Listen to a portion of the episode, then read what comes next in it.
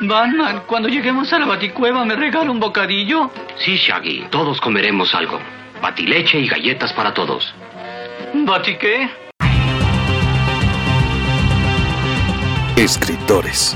I'm Terry Moore, and you're listening to Comic Case. Artistas. Hi, this is John Romita Jr., and you're listening to the Kamikaze Podcast. Hi, this is Mike Mignola, and you're listening to Kamikaze. Hi, this is Eric Powell, creator of The Goon, and you're listening to Kamikaze. Editoriales. Hi, this is J. Scott Campbell. You're listening to Kamikaze. Hi, this is Terry Dodson, and you're listening to the Kamikaze Podcast. Traductores. Hello, it's Kamikaze from Grant Morrison. This is Gary Frank, and you're listening to the Kamikaze Podcast. Coleccionistas. Hi, this is Frank Cho, and you're listening to Comic Kazi. This is John Bogdanov, and you're listening to the Kamikaze Podcast. Editores. Soy Giuseppe Camuncoli, state escuchando el podcast de Comicase. Fan chiquillos. Todos están en el podcast Comicase.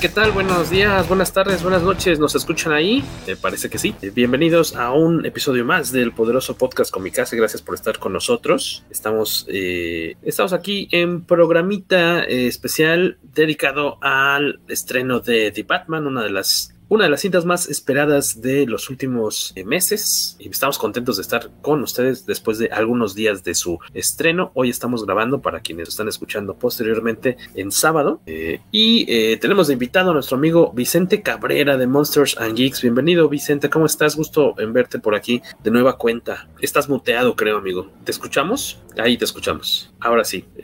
Vicente, ¿estás por ahí? Lobo, Lobo, ¿estás ahí? Ahora sí, ahí estamos. Ah, perfecto. Sí, ya era, Acá ando, Bienvenido, acá ando. bienvenidos. Gracias por la Y invitación. aunque ustedes no, no, gracias por prestarnos un rato de, de tu sábado. Sabemos que eh, es, es el día fuerte para la vida del gigoló por accidente. Y pues que estés con nosotros trabajando un ratito se agradece. Y hablando de gigolos por accidente, este, ahí escucharon la risa de Mr. Maggio, Luis Maggi, que se reincorpora en esta ocasión también a platicar con nosotros acá en el podcast Comicase. Seguramente tiene mucho que opinar de, de la película de su fa- personaje favorito. Bienvenido, Luis. Gracias, Jorge, gracias. Saludos a todos y un gusto estar aquí de regreso. Eh, ¿dó- ¿Dónde andas hoy? ¿Andas en Torreón? ¿O dónde? En Torreón, hoy y mañana estoy en Torreón y ya en una semana regreso a la Ciudad de México. ¿Es este solo para mujeres? ¿Está ahorita de ronda por allá? ¿O para avisarle a mi mamá? Hay que hacer Para dinero, avisarle. hay que hacer dinero.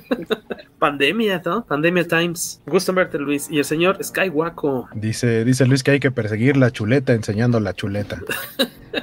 Hola a todos, yo soy Guaco. Mostrar la chuleta para comer chuleta. Y eh, les saludamos a los que eh, a los eh, que se están uniendo a platicar un ratito acá con nosotros también en este live sabatino de nochecita. Emanuel Cancino, saludos a todos. También por ahí el Gaso Wi-Fi Mononauta, el buen Doom Chef Rock y también Iván Iván Ruiz que nos dice que nos dice Iván Ruiz Guaco. Saludos cordiales a Poncho Herrera, Guaco, señor Cabrera y a Johnny Petardo. a Johnny Petardo.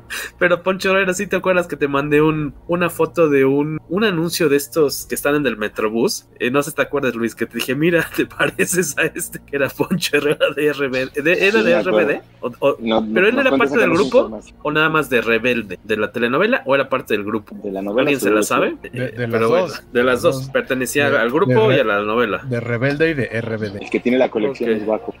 Exactamente, él, él se la sabe bien. Oye, ¿y este, ubicas a, a los Rebel Cats? ¿Ubican a los Rebel Cats, esta banda de rockabilly, Rockabilly. mexicana? Hace, hace Lobo un tiempo, exactamente, hace tiempo, este, unos cuatro años yo creo, como cada año, nos tocó ir a, a renovar los derechos de uso del título como revista Comicase, a Linda Autora y por Metro Insurgentes. Y en la fila, justo adelante de mí, iban dos de los Rebel Cats. Y decían, iban bien apurados porque este, era el último día para renovar, en el caso de ellos, el último día que tenían para renovar los derechos al nombre de los Rebel Cats como agrupación musical. Y este, que por fin, creo que creo que era la primera vez que le iban a poder renovar porque nunca antes les habían dado chance de tener ese nombre. Eh, la, la, la, excusa era que porque era demasiado parecido a Rebelde, a, o a RBD más bien, y por eso eh, eran demasiado parecidos y no podían llamarse oficialmente los, los Rebel Cats, al, o al menos tener el registro oficial de, de, los Rebel Cats. Y este y ya, eh, ya, afortunadamente para ese entonces ya podían hacerlo. Es una cosa que me contó uno de los, de los integrantes de, de la banda que se me, me pareció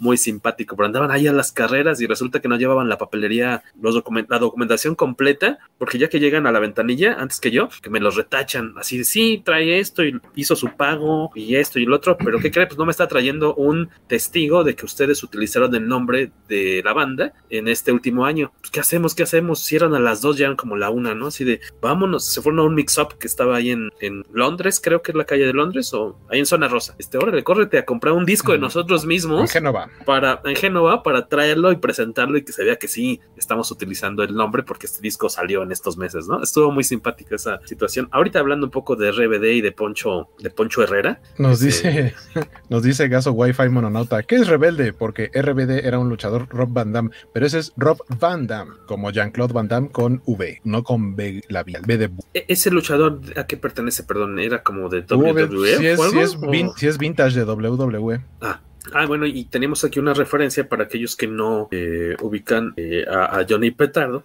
que nos mandó este Waco, que siempre está a las vivas. Quería ver si lo lograba adjuntar, porque mencionaban este que pues, por los chistes cebos. Yo soy Johnny Petardo. Es un personaje de Wiri Wiri, se acordarán tal vez de él, de, de, este Andrés Bustamante, que era un eh, su personaje era un comediante de stand-up muy, muy malo, muy malo. Entonces, ahí está, ese, ahí está tu cosplay para la mole, amigo.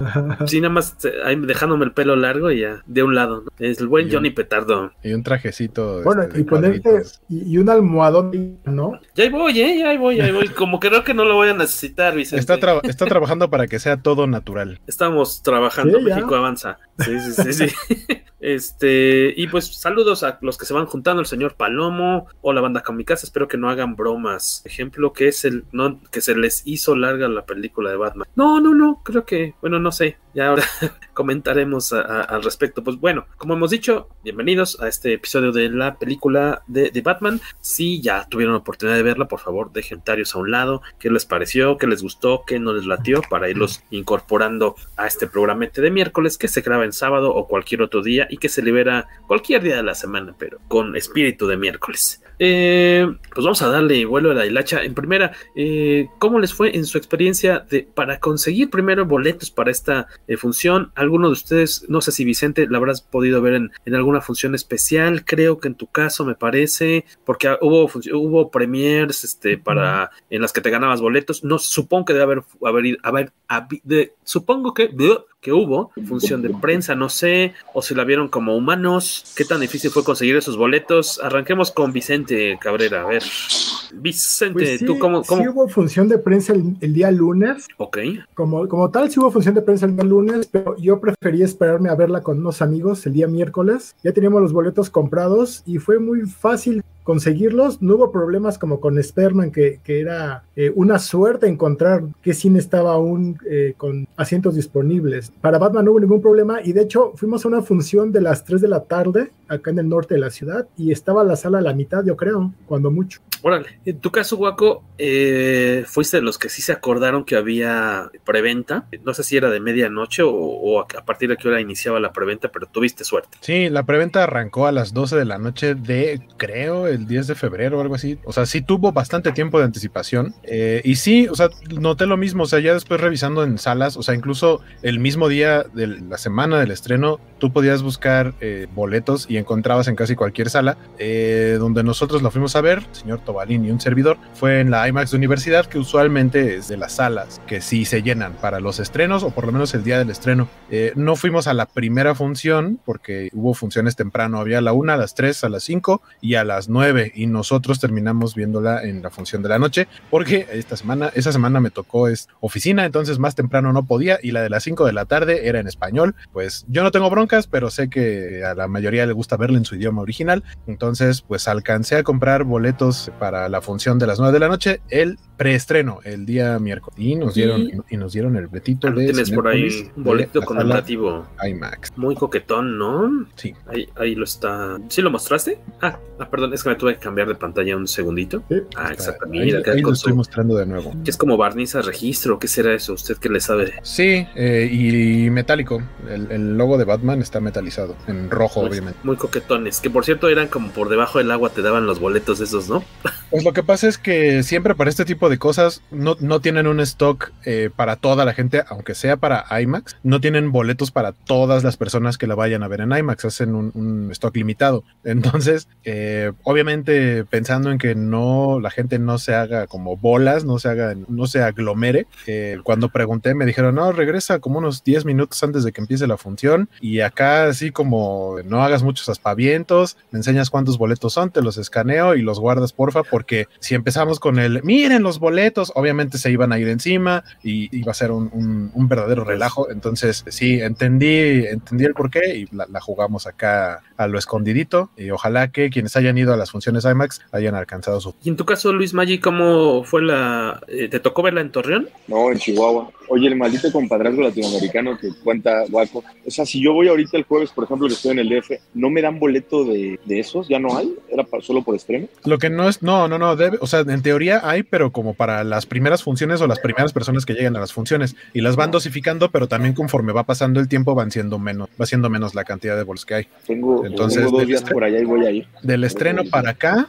eh, probablemente o ya no haya o haya muy poquito. No, pues voy a ir al Comic Rock Show. Pues, ¿qué entonces? En yo, la vi reventa. en, yo la vi en Ciudad Cuauhtémoc. Ahí estoy ahorita asado. Tiene 180 mil habitantes. Hay un solo cine. Pensé que no iba a haber eh, lugares y para nada. O sea, compré siete boletos porque iba con el equipo de, de básquet donde estamos. Y, y no, hombre, sobre un chorro. O sea, ahorita que estaba leyendo lo de los porcentajes que dice Manuel Cancino del 25% de la capacidad, si había 30 o 40 ahorita, el jueves era mucho. ¿eh? O sea, no, no, no le batallé para nada. Dice Emanuel Cancino, para quienes no están ahorita en el live, dice, justo acabo de regresar de verla en IMAX y la sala estaba apenas al 25% de su- capacidad, mientras que Doom Shiprock dice, a mí no me dieron boletito y también fue preventa. Si Pero, pero, la, pero la preventa no tenía nada que ver con, con que te dieran el boleto, era con que llegues temprano a tu función. Así que igual, Eh, eh, chequen, o- pregunten. O sea, a fin de cuentas, el hecho de que compres boleto para IMAX no garantiza que te vayan a dar boletito físico. No. Este, es te llegaste y entraste primero a la sala, te tocó. Y si ya eras el no, y- ni 200, siquiera, ni siquiera es entrar a la sala, porque hay algunos eh, eventos en los que te lo dan entrando a la sala, pero aquí era en el área de la taquilla. O sea, en el acceso, ¿no? ujú. Ahí junto a las escaleras eléctricas. Sí, es, es llegar temprano y que todavía hay stock, porque si ya no hay, aunque llegues temprano, pues Este, pero aún así, bueno, eh, lo que estaba checando es cómo le ha estado yendo a, la película en resultados de, taquilla. Creo que no va mal, aunque aquí pareciera que en México no ha sido como el así me- mega trancazo. Eh, estaba leyendo aquí Warner Brothers, este, a eh, por lo menos ya lleva 21, eh, bueno, reporta 21.6 millones en los previews del jueves, o sea, de antier. Y eh, le está apuntando a sacar unos 100 milloncitos eh, allá en, el, en Norteamérica. Eh, habría que, ver qué tal le, le está yendo en otras partes del, de- del mundo o en los países en los que ya se, se estrenó. No sé cómo le... ahora sí que es, es interesante ya que como esta vez no fue una, eh, un estreno de medianoche, sino que hubo premiers hubo, como decía Waco, hubo eh, funciones a lo largo del día, ¿no? Desde mediodía, las 3 y demás. Eh, no nos tocó ver estas aglomeraciones que normalmente veríamos en, en estrenos de películas de esta, de esta talla. Eh, ¿usted, ¿Ustedes creen que no está causando mucha sensación, Vicente? Yo creo que aquí hay factores importantes porque hay muchos sitios que están defendiendo lo que tú dices del problema de la taquilla, problema entre comillas, problema de la taquilla, porque es pandemia. Pero yo creo que Spider-Man ya nos enseñó que la pandemia ya no es un obstáculo o una traba para que la gente vaya al cine. Quizás el eh, cuestión que la gente no le está entrando es el pre Pattinson, ese es un primer punto. En segunda, que no hay tres Batmans, no nos han prometido tres Batmans en esta película como para que la gente se haga quiere ir a verla de inmediato. Y también, y también yo creo que pesa mucho eh, el, el estar arrastrando este cadáver del Snyderverse, ¿no? Como que la gente no lo Mm. sigue superando y que quieren que se restaure y que quieren a, a Ben Affleck todavía como Batman. Yo he visto páginas de esas que atacan y atacan y atacan todo lo nuevo que hace DC, este, con ese tipo de, de cosas, ¿no? Diciendo que te van a apoyar porque no es este, algo que creó Snyder Joker, que no es algo donde aparezca Ben Affleck. Entonces yo creo que mucha gente se cierra en ese fanatismo de Borrego, tal cual, este, y no le está dando la oportunidad a la película. Yo creo que son esos tres factores, básicamente. O sea, si hay un prejuicio eh, que también está cargando Pattinson, ¿no? Yo pensaría que ese es el más pesado, ¿no? El de Pattinson. Que, Porque- que sí, sí, sí, sí, sin duda. Ahora, de lo que dice Vicente, la verdad es que de todos modos, aunque sea por morbo y todo ese público que no es necesariamente apegado al, al, mundo del cómic necesariamente, sí estaba generando cierta expectativa, digamos, para el, el- medio no comiquero de, por, el, por el hecho de ser Batman, ¿no? Y yo pensaría que sí iba, iba a haber una mejor respuesta. Por ahí vi una publicación de que ya alcanzó los números de Dark Knight Rises, me parece, cuando se estrenó, lo cual, pues, digo, yo soy, yo soy fan de esa trilogía por encima de Batfleck por encima de Pattinson. Eh, pero creo que la pandemia puede estar pegando un poquito y el hecho de que Pattinson no convence como Batman antes de estreno de la película al menos, eh, sí, está, sí, sí puede ser un factor también. Ahí nos comenta Gaso, Wi-Fi Mononauta, dice, en definitiva no es una batimanía. No vi mucha mercancía y la batipizza parece todavía femenina. Que, que dicen que está muy sabrosa, pero este, visualmente era horrorosa, ¿no? Sí la, la llegaron a probar. Sí, sí le, hubo una fiebre, ¿no? De repente por esta pizza. ¿De, de dónde era? ¿De Little Caesars? Muy promovida en redes sociales. Horrorosa, pero era como el Homero... El, el, ¿Cómo se llama el coche de Homero? El Homero, ¿no? El, el Homero móvil, ¿o cómo se llama? Homero, Homero móvil tal cual. horrorosa, pero dicen que estaba muy buena. Yo, yo pasé de largo. Este, sí, sí Pues es coincido en eso que no. que saben todas las tweets de Little Caesars, ¿no? A nada. Saben, saben igual, o sea, saben lo mismo. No, no hay diferencia. Yo creo que también la, la cosa, aunque sí había ganas de ver una película nueva de, de Batman, bueno, siempre creo que eh, ha, ha hecho bastante ruido. eh, está esta cosa de que el prejuicio contra, no, este cuate, cómo va a ser Batman, la, la, la, y lo ha traído cargando desde, desde que se anunció. Incluso creo que ganó un poquito más de credibilidad cuando estrenaron el tráiler en DC Fandom, que decías, oye, esto se ve, se ve bien, va, se, suena interesante, pero aún así hay una, como decía Vicente, creo que hay gente que le sigue llorando al cadáver de, de Batfleck, pues, está berrinchado y, de, y no, y aunque vieran la película y les pudiera gustar, no lo van a decir públicamente y no van a promover que vaya, que vaya el público o vayan otras personas a, a verla. Por el otro lado, si no, no noto esta como fiebre, esta batimanía así de, ah, sí, claro, lo veo por todos lados y a toda la gente la ve súper interesada. Eh, ¿Será que hemos tenido en, en, en, años recientes pues bastante presencia de Batman, aunque sea de repente como invitado en, en, cuál fue, en este, en la de Suicide, no, Suicide Squad, no, ¿verdad? En, ¿O sí? En Suicide Squad, ¿en cuál salía brevemente Batman? Sí, ¿verdad? En la primera, cuando va arriba del... ¿Qué es un Lamborghini o qué coche trae Joker en esa? Sale unos minutitos apenas, pero de cierta forma, pues Batman sí ha estado presente en la, en la pantalla chica y en pantalla grande desde hace varios años. A lo mejor por eso no, no ha habido tanta... Si te pones a ver, Jorge, siempre ha habido... siempre es una presencia. Batman presente. O sea, Sí, sí, sí, no, no igual, igual es Spider-Man, ¿no? O sea, siempre hay un producto, pero no sé si. Yo, yo creo que a fin de cuentas mucho tiene que ver con esta onda de, de que es eh, Pattinson y nunca, nunca se va a ganar a, a, a, a ese tipo de, de, fans, ¿no? Pareciera Eh, que el estudio decidió no hacer la inversión en, en el, en el calentamiento. publicidad, la- marketing. ajá, por si no pegaba. Podría ser. Si no pega, no hay franquicia. Ahorita hablan de, de Harley Quinn y traerse, o Joker, ya, ya platicaremos, pero eh, pareciera que no querían arriesgar porque no hubo ningún tipo de, o sea, no hubo el mismo tamaño a nivel de promoción que se le ha hecho a los proyectos de Snyder o que se hizo en el Batman 89, para- ya superamos los 40, o lo que se hizo para el tema de, de, de, de, de Schumacher, etcétera. Dark Knight. Entonces, siento que ahorita no le arriesgaron tanto y lo hicieron en un periodo muy corto. Sí sacaron un par de trailers, teasers, está bien, pero no la publicidad que se acostumbraba a hacer para el tamaño del personaje. Correcto. Eh, esta película a cargo de quién estás, de, de Matt Reeves, Vicente, ¿qué, ¿qué, otras películas ha tenido a su cargo este director de 55 años de Rockville, Nueva York?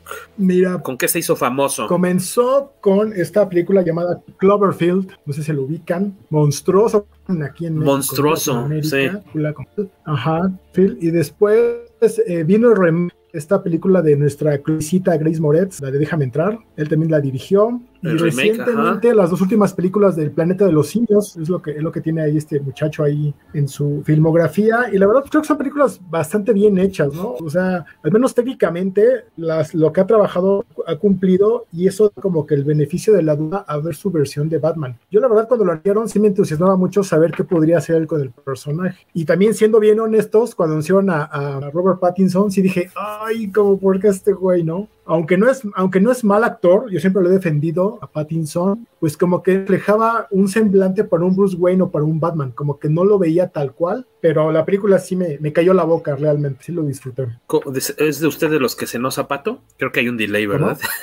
ah, que sí, que sí eres tú de los que les tocó cenar zapato ese día después de ver la, la película, porque sí creo que a, a más de uno ah, convenció. No, pero digo que sí, ya le, ya le tenía fe. Sí, sí, le ya tenías le tenía fe. fe, digo, como actor. Lo, lo aún era, este Batman es jovencito, ¿no? Se ve muy chavo. Es algo que ¿Qué es un Batman chavo, ¿no? No lo veo como un tormentado. Ajá, exactamente. Pero después de los trailers, sí dije, oye, pues como que pinta bien, ¿no? Entonces, sí se ve, es buen actor, se ve bien, al menos en lo que veía en el avance, y la película prendió. O sea, es que era zapato, como dices, pero sí, este, sí me acabó de convencer ya viéndolo en el esquema de toda la película. Que aparte aquí en esta, esta película está, no, nos dejan muy claro desde el principio que, que, tiene, es que es su tercer año de actividad, tengo entendido, ¿no? Segundo o tercer año de, de actividad. Sí, está, habla, de que, habla, de que, tiene, es, tiene dos años apenas de ser Batman. Y eh, y si mataron a sus papás cuando tenía como 7 y dicen que han pasado 20 años, pues estás viendo un Batman de 27 años que arrancó siendo 25, o sea, tiene apenas dos años. Eh, y lo, a mí me, se me hacía muy simpática eh, la, la, comparación con el Batfleck, que dices, es que Batman de Affleck es un cuate que tiene, está tirándole su personaje a los 60 años, o sea, tiene 40 años de experiencia, 40 años de este, meterle al gym, ¿no? O sea, 40 años de, ser el personaje, mientras que este es un flaco que tiene dos años apenas, ¿no? Y por eso como, como da golpes, los recibe y se los surten, lo agarran por atrás, aguanta vara, pero tiene dos años apenas siendo el personaje y, se me hace como injusto que comparen con como el mismo Batman, pero a años de distancia, no, no, no le hallo la... Que sí, que las escenas de, de Affleck de acción son muy padres, cuando lo ves enfrentarse a 20 cuates, son muy atractivas, pero creo que Batman es mucho más que, que los puñetazos. Y creo que es una parte de las fortalezas que tiene esta película, que es el cuando tiene que pelear Batman, lo vas a ver con unas escenas este, muy, muy atractivas, creo, pero cuando se trata de, de sentarse y analizar y buscar la pista y tratar de resolver esto, creo que es algo que hace un rato que no veíamos eh, en pantalla. Sí, pero creo, creo que pero creo, creo, que el punto no es compararlo con Batfleck, el punto es él dentro del personaje. O sea, sí, sí, sí, no, no, no, no, digo que en tu caso, sino que me ha tocado en estos días ver mucho comentario de compararlo con Batman de Affleck, así de, pues es que son, es el mismo personaje, pero con 30 años más de carrera. Siento que el físico sí se queda de ver muchísimo. Tenemos una Yo te diría, está quitando la camisa y la neta es que... Creo, sí. sí no, hombre, güey. Yo te diría ahí, Michael Keaton también, o sea, este, nada que ver, pero creo que ahí tuvieron la inteligencia de no mostrarlo con el torso desnudo, ¿no? O sea, si de, te quieren, tenemos, queremos que engañarte un poquito de que él aguanta vara, no lo vamos a sacar todo ñango, flaco, este, a cuadro. Mejor se evitaron eso para comprar, hacernos comprarte la ilusión. Y aquí creo que ese errorcito de la, de la escena en la que lo ves de espalda, sí, con sus cicatrices y lo que quieras, pero se ve súper. Y los conceptos de Burton son muy distintos, ¿no? O sea, es ya, ya un mundo el, de locura que él tiene. Y digo, yo, ya, yo creo que ya con el equipo puesto luce muy bien. Este, a lo mejor pudieron haberse evitado ese, cuidarlo más esa escena. Sabemos que había dicho Pattinson en algún momento que él no tenía pensado como ponerse a hacer ejercicio, como en su momento Christian Bale, que lo habíamos visto en El Maquinista, hecho un esperpento, ¿no? Un sobreviviente de Auschwitz, y luego lo veías hecho un toro, como se preparó este cuate para, para ser Batman Bruce Wayne. Eh, en su caso, eh, que, tal vez eh, es una de las cosas en las que más fácil pueda caer el, fan de, de, Batman y decir, ah, es que está muy flaco. Sí, estamos de acuerdo, pero ¿qué tanto te, te hizo mucho ruido a ti, Waco, o es algo como que no, no importó para el resto de la película? No, a mí no me importó porque a fin de cuentas cuando trae el traje se ve macizo, o sea, entiendo que parte del traje es darle volumen y es una armadura que lo protege, pero pues el tipo pudo haber entrenado, que tal cual es parte de la esencia de Batman, ¿no? De haber entrenado cualquier cantidad de, de artes marciales y demás de defensa personal, etcétera, y no necesariamente tiene que estar mamadísimo para tener el conocimiento de todo eso. Y la ventaja se la da el traje, ¿no? El, el cash que puede tener para toda esta tecnología que aquí nunca, eh, o sea, te dejan ver que es Batman y que tiene un chorro de cosas y que tiene un chorro de tecnología. Me gustó mucho, por ejemplo, la idea de que tiene estos pupilentes a través de los cuales puede eh, ver y, a, y, al mismo tiempo, y al mismo tiempo no, eh, no se ven como de tecnología que luego le llegan a poner así de, de última punta, que se ve todo así súper nítido y tal, sino que pues, probablemente es tecnología que apenas está surgiendo y por eso el video se ve como medio borrosín, tiene que tomarse un tiempo, no lo ve 100% a, a color, ¿no? Como si lo estuviera viendo tal cual en persona. Eh, vaya, creo que, creo que de pronto hubo cosas que en otras películas se quieren, eh, quieren dejarnos claro el por qué las tiene y en esta no, en esta nos dicen, tú ya sabes quién es Batman, sabes que él de pronto puede tener tecnología y, y al mismo tiempo no nos muestran exceso de tecnología, ¿no? De, de que de pronto saque una, un zapatófono o algo así muy elaborado. Que por ejemplo sí pasa con el Batman de Christian Bale, ¿no? De pronto tener el sonar y los, los ojos en blanco y, y, las pantallas estas que son un chorro, te están mostrando que tiene sentido en, en, esa historia porque se supone que el departamento que le hace todos sus gadgets a Batman con Lucius Fox es un departamento de desarrollo de, de tecnología, incluso militar. Y acá no, acá sí se ve que es algo como más, llamémosle casero, entre comillas, eh, y por eso no es como tecnología de punta, sino tecnología que le sirve en el momento. Y, algo que, por ejemplo, yo pensé hacia, hacia el final de la película, cuando se ve que está colgando un cable eh, con, electricidad y que puede ahí este, electrocutar a un chorro de gente, cualquier otra versión de Batman hubiera solo lanzado un Batarang y cortar la cuerda. Y aquí en lugar de lanzar el Batarang, se avienta él y utiliza, vemos que el, murciélago en el traje son navajas. Entonces sacas una navaja y, ya lo habíamos visto antes cuando corta el lazo de no, de no cruzar de la policía en el departamento del acertijo eh, y se, se quita el, el, murciélago, lo utiliza de navaja para cortar el cable. Para mí esa es la escena en la que nace el Batarang en esta, en esta versión, ¿no? De tener algo que pueda aventar sin tener que él tener que usarlo con cuchillo. Eh, me gustó, o sea, me gustó cómo, cómo eh, embonaron todo, ¿no? La idea de el traje, la tecnología que no es eh, excesivamente así futurista incluso. Muchas veces termina siendo eso, futurista, es tecnología que, que, no tenemos. Aquí a lo mejor lo de los pupilentes, sí, yo no he visto que existan todavía pupilentes así, pero no suena algo eh, muy loco de que podamos tener o que de, pueda existir en un futuro cercano. Entonces, en general, en ese sentido, me gustó bastante. ¿No era algo así como el Google Eye o cómo se llamaba? O sea, me recordó ahorita que lo estás comentando, Waco, porque esta onda te iba a permitir interactuar con, o sea, ver contenidos como en realidad aumentada, ¿no? Que ya nunca supe, no jaló esa cosa, no, sí lo lanzaron, fue un fracaso. Pues hay actualmente, por ejemplo, el, hay un juego tal cual de realidad aumentada de Star Wars, el que trae como unos lightsabers. Mm, Ese cierto. juego es de realidad aumentada y es un visor, son unos lentes. A lo que ahorita más bien muchas empresas le están apostando es más a la realidad virtual. A mí me late más la idea de la realidad aumentada, de ver eh, que te pongas unos lentes y que ahí veas eh, cosas que no, es, no existen físicamente, pero en el entorno real. Y ahorita hay mucho el, el, Oculus y el PlayStation VR, que están más como para juegos, pero, pero y como que siento que de pronto muchos están yendo más a la realidad virtual. Eh, eh, por aquí nos dejan mensajitos. ¿Qué onda con la cantinita, Mr. Mayo? Es que hoy está en Torreón, la, se quedó en casa. mis botellitas allá para cuando regrese. Ahí lo, lo trae, la traen en el zapatófono, siempre no sale sin bachita. Al principio, dice a Lucas Arthur,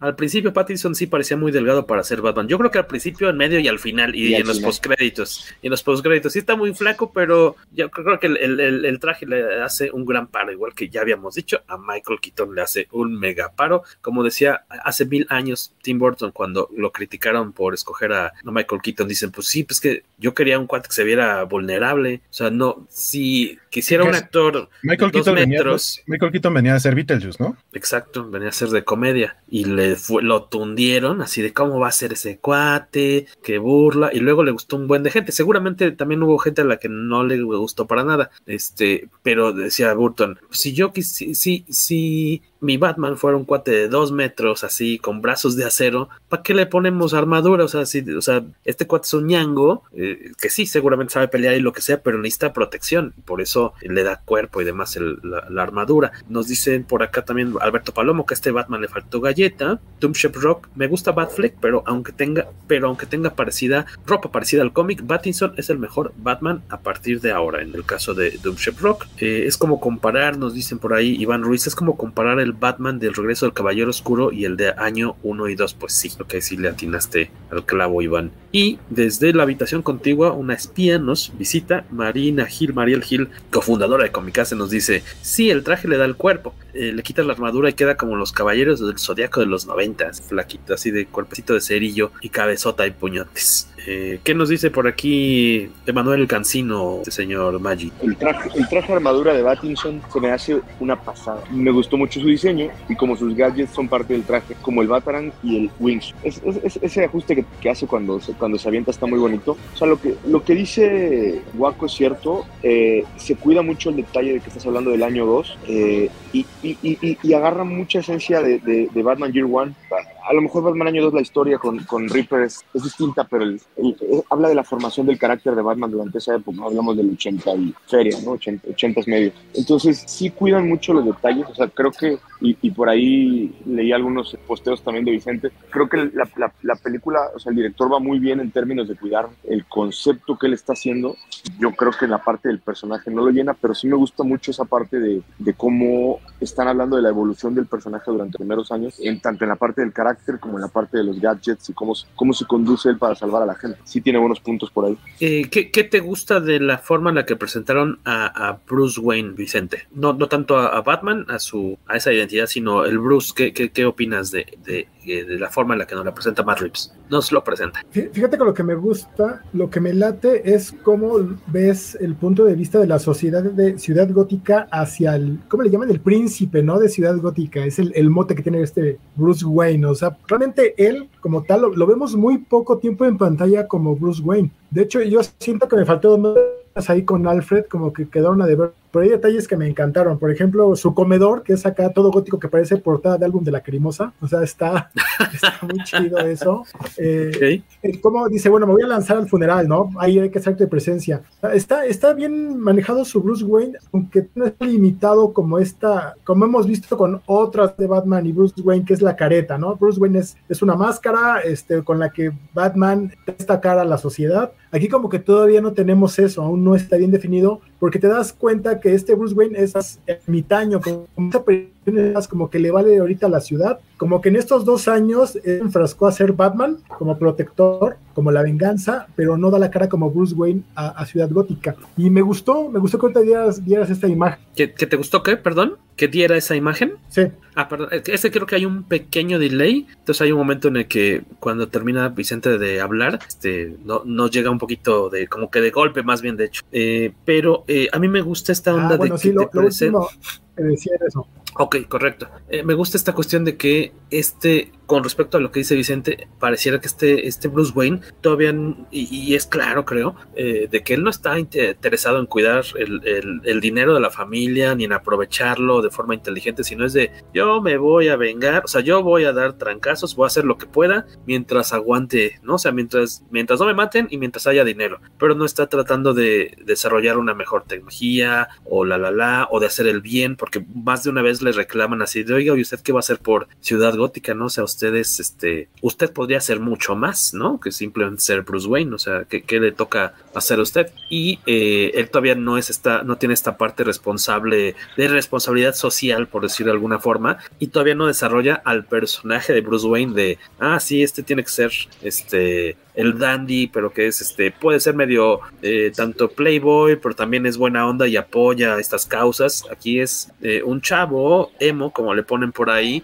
este, pues que está embarcado ahí en su cruzada y pues no le importa tanto si lo matan, ¿no? De inicio al menos. Eso, eso me, la, me bastante, que, que, es un poco egoísta, ¿no? De, de inicio. Eh, está chavo, ahora sí que hashtag está chavo y eh, hacia el final de la película ya notas que hay un cambio, ¿no? Empieza a, a, dejar estas huellas de que está interesado en ayudar a la gente y se da cuenta que puede ser mucho más que, que salir a patear traseros y que, que, a lo mejor incluso desde su identidad de, de Bruce puede hacer más cosas. Eso me, me lateó bastante. En tu caso, Guaquillo, el Bruce Wayne te, te, gustó. Yo he visto muchos comentarios eh, también de es que el pelo, es que el maquillaje. Sí, ok, no, no soy fan pero creo que suma, creo que no resta. Yo creo que también respecto a esto que están diciendo de que no, no es el Bruce Wayne, por ejemplo, que hemos visto en otras versiones, que da una cara, ¿no? Ante la ciudad, pero lo que me gustó es que sí siembran esa semilla. aparte de, de, lo que él termina siendo al final, eh, en, el momento en, el, en el momento en el que lo vemos como Bruce Wayne que va al funeral,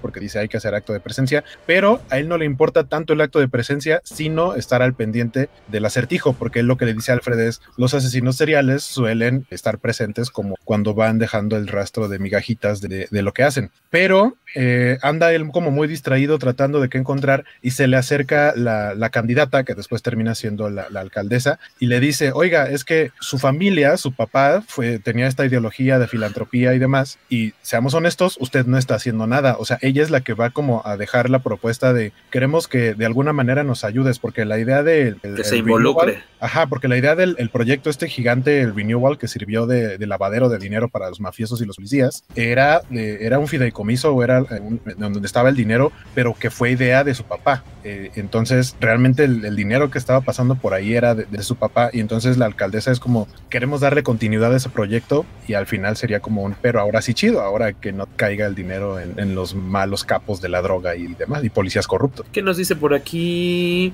Gaso, este, Luis Maggi? Dice, le admiro a Pattinson que fue diferente, creo que es un Batman novel, novel, pero aunque es novato, supongo que ya entrenó por todo el mundo y sabe pelear como bestia y eso no lo vi. Fíjate que eh, varias de las escenas, que es eh, las escenas donde pelea contra todos los eh, adeptos a las causas de, del acertijo y la del antro, cuando va a buscar al pingüino, yo sí veo que el cuate es una máquina de combate. Ahora, si recordamos un poco que están desarrollando este, que yo la verdad erróneamente creo que por ahí Smash picó el tema de la tercera persona de, de Batman como Drifter, eh, está basado también en este tema de que en el año 1 él sale con su, con su beanie color verde y su chamarra y, se echa dos tres madras con el pimp de, de Gatúbela, de Salina Kyle. Sigue siendo una máquina de pelear, pero que realmente no sabía en qué momento aprovechar. O sea, en teoría, y lo vemos por ejemplo en 10 Noches de la Bestia, que, que al final está con, con Anatoly eh, para pelear. Y dice, en algún otro año yo me hubiera puesto madrazos con él para, para probar que yo soy el mejor peleador del mundo, por decirlo de alguna manera. Pero los años me han enseñado que no hay necesidad y se echa hacia atrás y lo dejan cerrado al final de ese arco. Entonces, aquí lo ves, o sea, sí puede ser el mejor peleador del mundo, pero él está buscando pelear. Y pues aunque seas el mejor, que tiene 7, 8, 4, 9 cabrones que están encima de ti, eh, no se va a ver fácil, ¿sabes? Yo sí, yo sí creo que son muy respetables, me gustaron las escenas de pelea, se ve bien, o sea, hay movilidad, donde, donde en los dos lugares donde se ve, se ven las habilidades, pero también se ve que es humano y que está en los primeros años, ¿no? Entonces, evidentemente no tiene las habilidades y las capacidades desarrolladas para, pues, para desarmar a 7, 8 cuates de un solo, en una sola escena, llamémosla. Doomshep dice, muchos lloraban de que en la trilogía de Nolan no aparecía mucho Batman y que era más Bruce. Aquí creo que fue un gran acierto que la película se centrara mucho en Batman. Eh, por aquí también nos dicen algo. ¿Qué dice Castelar García? Que no sé por qué no lo escribió en inglés, pero muchas gracias. ¿Qué les dice Guaco? Eh, pues básicamente dice que en la película cuando presentan al Batimóvil, eh, en su cabeza se estaba imaginando un Batman Scarface diciendo Say hello to my little friend. Que para mí es, es, es una escena muy bonita, tal cual es un show off de miren mi carrazo. Eh, no, no, tiene mucha razón de ser el, el, como el arrancar y retar ¿no? al pingüino, eh, pero la escena es muy bonita. El cómo, el cómo el fuego azul del mega motor que trae en la parte de atrás el, el carro, que él contornea perfectamente la silueta. Es... Muchas gracias a y una persecución innecesaria. O sea, no sé cómo la ven Guaco y Vicente, pero a mí esa persecución del pingüino está muy bonita en términos de los enfoques y se baja caminando y está volteado y no te lleva a nada. ¿sabes? Es una escena que metieron solamente por meterte, por, por, mostrar un poco de arte de parte del Ay, ¿tú qué dices, Vicente? Creo que lo perdimos ahí a Vicente. ¿Tú qué opinas al respecto, Vicente? Creo que ahí está, ahí está. Vicente, habla. Mm, Palomo dice, mientras tanto, que Bruce Wayne flaco, ojeroso y sin ilusiones. La escena está filmada hermosa. O sea, está, está muy chido verla de cabeza. Todo. Está, escena, como dicen, o sea, digo, visualmente cumple, cumple la escena, pero en términos de funcionalidad, pues como que no hay mucho. O sea, ¿te parece que está más hecha para, para presentarnos al Batimóvil y para que se te antoje comprártelo, ¿no? El, el, juguete. Este, es muy atractiva, es muy, emocionante, me parece, en, mi caso. Eh, eh, quería preguntarles, ahorita que había mencionado por ahí, Waco, me parece, a, a Alfred, ¿cómo vieron a este Andy Serkis su debut como Alfred Pennyworth. ¿Les gustó? Me comentaba por ahí. Nos encontramos a la salida de la función a, a Momo de eh, Aventuras Nerd o Pareja Nerd, este, esta plataforma, este canal también eh, de contenidos frikis, y él me comentaba que eh, le recordaba este Alfred a la versión de Earth 2, si no me equivoco, de Gary Frank con este... ah, se me fue el nombre del guionista, el guionista que estuvo mucho a cargo, que, que relanzó a Aquaman, también tuvo... Jeff Jones, Jeff Jones. Me decía que, que le recordaba al, al Alfred de eh, Tierra 2, Ma- creo que es un poco más, más severo, más, más estricto. E incluso me decía esta cuestión, este detallito visual de, de que utiliza bastón por ahí, decía que, Y, que y le que recordaba. trae, y que trae cicatrices en la cara, o sea, el tipo ha, pas- ha vivido cosas. Este le latió Andy Serkis como, como Alfred. No sale muchísimo, pero creo que creo que está bien, ¿no? Tú, Maggi, Guaco, ya te dieron la palabra, te dieron la palabra.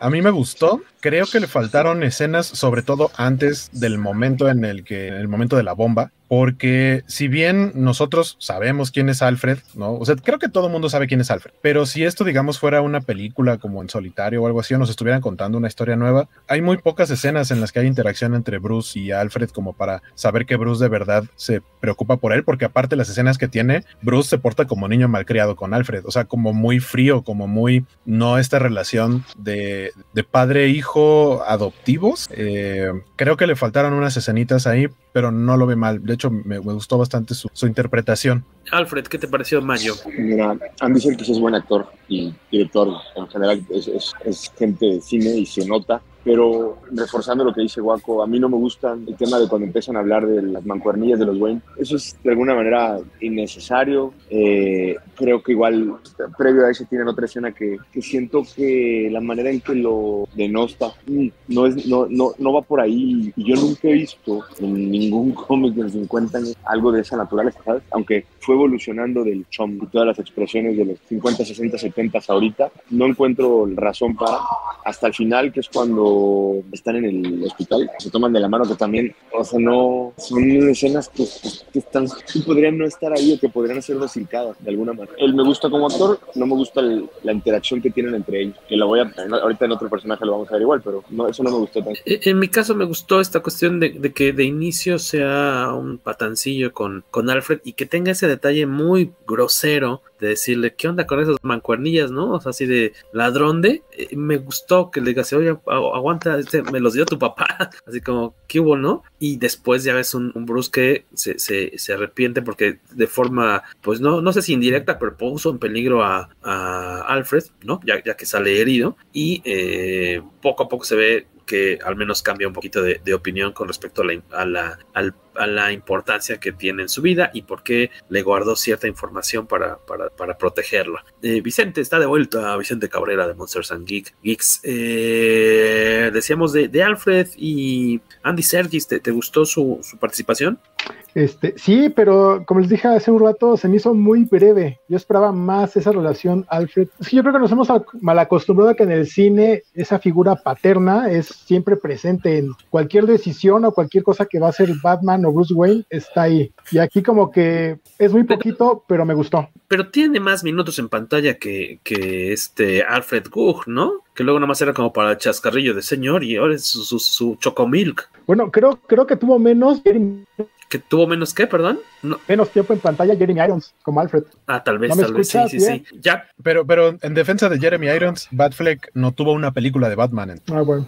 Buen punto. No le alcanzó. El, el cómic que mencionabas ahorita es Tierra 1, no Tierra 2. El, de hecho, ah, Tierra 1. Si tienes chance de una, de una imagencilla, creo que pueden ver claramente que sí es una, una referencia. El, el, el, Alfred, que es un Alfred más rudo, porque esa parte es un Alfred militar, porque Alfred normalmente se maneja un poco como eh, que, que, lo que llegó a hacer en, en, en su pasado era más tipo como de espionaje, no tanto como de soldado, y este Alfred que presentan en Tierra 1, que es de, donde yo creo que se basaron para hacer el de Andy Serkis, eh, tiene que ver más como con la milicia, por eso lo del bastón, y te decía lo de las cicatrices en la cara, y, también esta idea de que no, o sea, de que no son, eh, ay, ¿cómo estás Alfred, mi mayordomo, te quiero mucho, sino que, sino que si haya como, como un un pleito eh, viene, viene creo de, de, ahí. Ahí está justamente la imagen de Gary Frank, el arte de Gary Frank en Tierra 1. Oye, pero, pero justamente este tipo de Alfred ya lo habíamos visto en la serie de Gotham. No sé si recuerden, ¿la llegaron a ver? Cierto, cierto. Ese Alfred también era más de este estilo.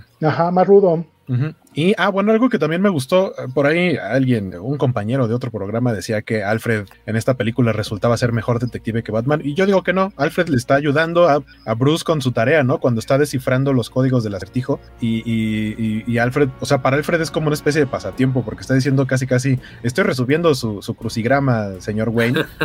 y, es Bruce, y es Bruce el que llega a decirle, oye, ¿y si haces esto? Y Bruce descubre el verdadero, o sea, lo que realmente significaba la, la pista del acertijo. Creo que más bien hacen una buena mancuerna, no es que sea mejor. Me gusta que tomen el pasado de Alfred cuando era gente que se la rifaba con los códigos del hacer, muy en relación con lo que dice Waco. Y el mismo Gaso Wi-Fi nos pregunta, y se pregunta para el panel, ¿es este el Batman más, entre comillas, realista que se ha visto en el cine, Luis Maggi? Pues depende, o sea, si te gustan los Batman hemos, pues sí. O sea, la, la realidad es que hay una diferencia entre tener un... Ojo, una cosa es Batman y otra cosa es la película, pero en el caso del personaje, eh, si te gusta tener un Batman que sufre, o sea, que está con su cara gótico, ¿no? Y, y, a un Batman que está molesto. Cuando dice I am vengeance, está bien, cuando ni siquiera sale esa voz, ¿no? Porque mi cuate no tiene voz para, para girar una. Eso destruye muchas cosas, pero cuando lo ves como Bruce, es, es, un, es un cuate que está triste, ¿no? Que está enojado, que está triste, y eso está mal, ¿no? Porque no deberá ser un Batman, un, un, Bruce Wayne triste. Cuando lo ves como Batman, sí lo ves molesto. Yo siento que no es que refleje tantas emociones, es que utilizaron la dinámica que tienes ahorita con. que ha existido todo el tiempo, pero ahorita está muy de moda en la miniserie de después de la boda cancelada de Batman Catwoman, donde exploran y explotan mucho esa relación que les sale muy bien, la química está increíble. Se, se siente un Batman más, más realista porque están explotando esas cualidades que en otras películas no eran necesarias. Y, aquí sí ves cómo se pone nervioso con ella, cómo, cómo, cómo hacen esa dinámica, ¿no? Y también lo ves en el trabajo en equipo con, con, con Gordon, que durante los 80 era algo que se utilizaba mucho, que él estaba en el día. O sea, tú veías a Batman de día en las, en las escenas del crimen y los demás no lo quisieron hacer. Está bien, no es tanto que sea el Batman más realista, es que la película en sí tomó aspectos que, que, que, que, exploran o que explotan eh, es este lado de Batman. A mí Batman se me hace emo y triste, pero Matt Reeves es un muy buen director y, la, y su visión es muy buena. Entonces sí, es el que más explora, explora el, el, lado humano o la parte de los por encima de la pelea o la secuencia, al igual que como dijeron los demás, eh, la parte del detective. ¿no? ¿En tu caso, Vicente? Eh, de acuerdo a lo que dice Luis, en respecto a, al Batman como personalidad, pues sí es algo más tridimensional, ¿no? Más real. Si la pregunta va sobre si este Batman es menos fantasioso que un cómic, pues también es la respuesta correcta, ¿no? Porque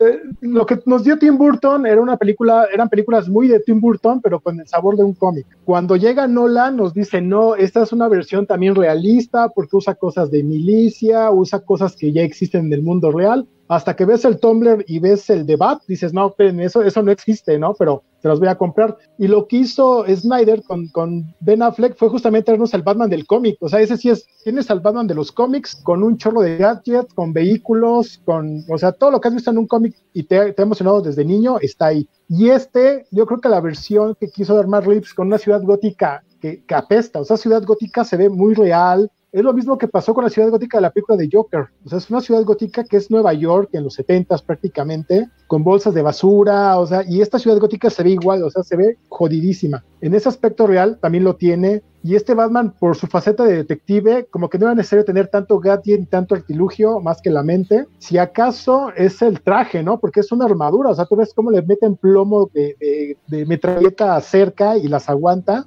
digo, eso es como que lo más fantasioso que tendría el personaje en esta película, pero creo que sí es lo más realista que hemos visto en ese sentido.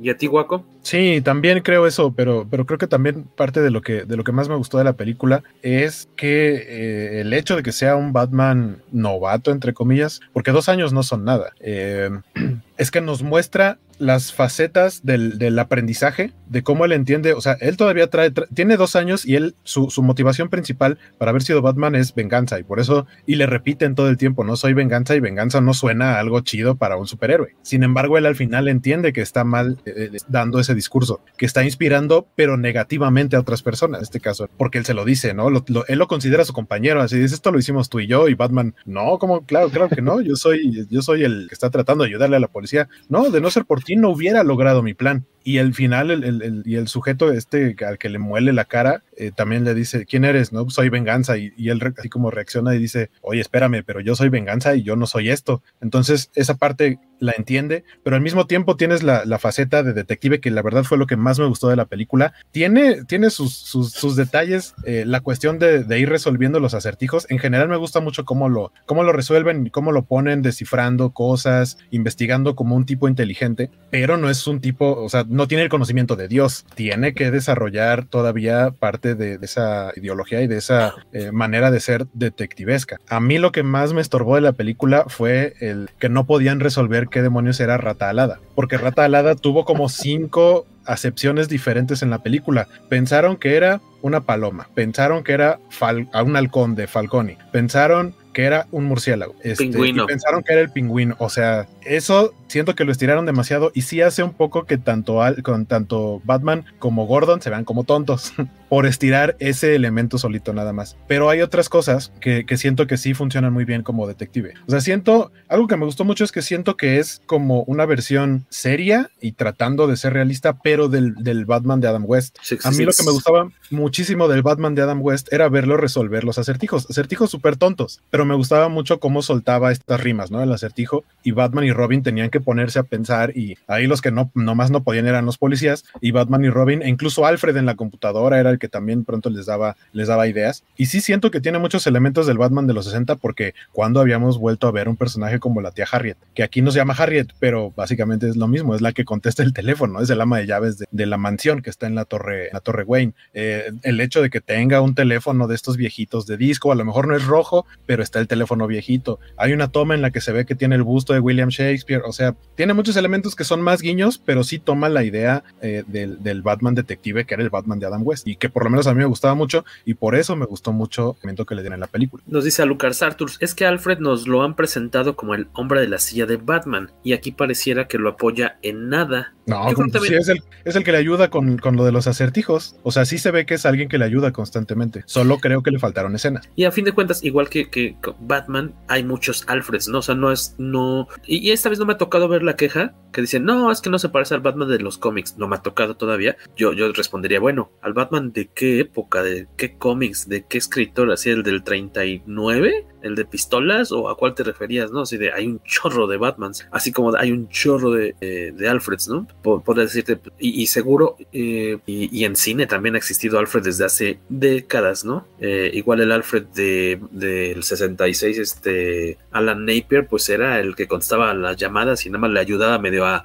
a, seguirle al juego, a, taparle, este, ayudarlo a mantener esta ilusión de, del engaño, ¿no? De, de, de, el juego de Bruce Wayne de Batman, pero este, y de repente a manejar el batimóvil con, con antifaz, ¿no? Si no me equivoco, Alfred Napier, este, hay un poquito jug jugando Alan. un poco con, con, el humor, Alan Napier, pero hay muchos, muchos Alfreds, muchos este, Robins, muchos Batmans, este, a fin de cuentas es nada más una versión que nos pone en este caso el, el director. Y es una época, porque al final no, o sea, al igual que evoluciona Batman del año 2, actualidad, llamémosle así, también evoluciona Alfred, ¿no? Entonces, justo no tiene que ser el que hemos visto en todas las películas anteriores. Yo si tú me, tú me preguntas, esta película toma elementos de Batman 1978-1978, o sea, tonos de año 1, por ejemplo, en términos de colores, pero toma mucho, por ejemplo, no, eh, guiones de cuando estaba Max Alan Collins de repente, o sea, agarra otro, otro tema muy distinto y luego brinca toda la, la debacle de los cómics de los 90. A mí digo, yo soy fan de Nightfall y varias cosas, pues aquí vemos algo de Cataclysm de cierta manera, ¿no? Pero y, regresa a la parte de City of Crime de los 2000 que también a mucha gente no le gusta, pero el Detective y Batman estaban cargados a un tema que esta película es Batman eh, meets el padrino, haz de cuenta, porque pues traes, traes todo de el príncipe de Ciudad Gótica, entonces así como de que al final está tomando, yo siento esos elementos de esa época, más los elementos de la, de la época de los 2000 que también traían una carga fuerte de investigación y de, y de temas de detective. Oigan, este Colin Farrell como el pingüino, ¿qué, qué tal? Como Oz una, una, buena sorpresa, ¿no? Dice que pulgar arriba, dice Vicente Alberto Palomo, este pingüino me recuerda mucho a Tony Soprano. Me hizo, se me hizo un verdadero jefe fioso. Sí, que también se ve que, o sea, se ve que trabaja, o sea, ahí tiene un jefe, pero tiene aspiraciones. Y el momento en el que al jefe le sacan sus trapitos al sol y se lo llevan, él luego, luego saca la cara como diciendo, ahora, a partir de aquí es la mía, esta es la mía. Y nos lo dejan claro también al final, porque Ciudad Gótica queda inundada y tiene que llegar la Guardia Nacional y todo es caos y hay este looting, se me olvidó cómo se dice en español, este saqueos. Ajá. Eh, y al que vemos que está en el lugar ahora del jefe criminal es a él. Se supone que va a haber una serie, ¿no? Del pingüino para HBO Max, eh, sí. ambientada en este, en este universo. Tiene sentido, siento que desarrollaron al personaje en esta película o lo pusieron el tiempo, los momentos necesarios para que sepas quién es, de dónde viene, para desarrollarlo ya por completo en serie de visión. ¿Con mismo Farrell o con otra persona? Sí, el mismo.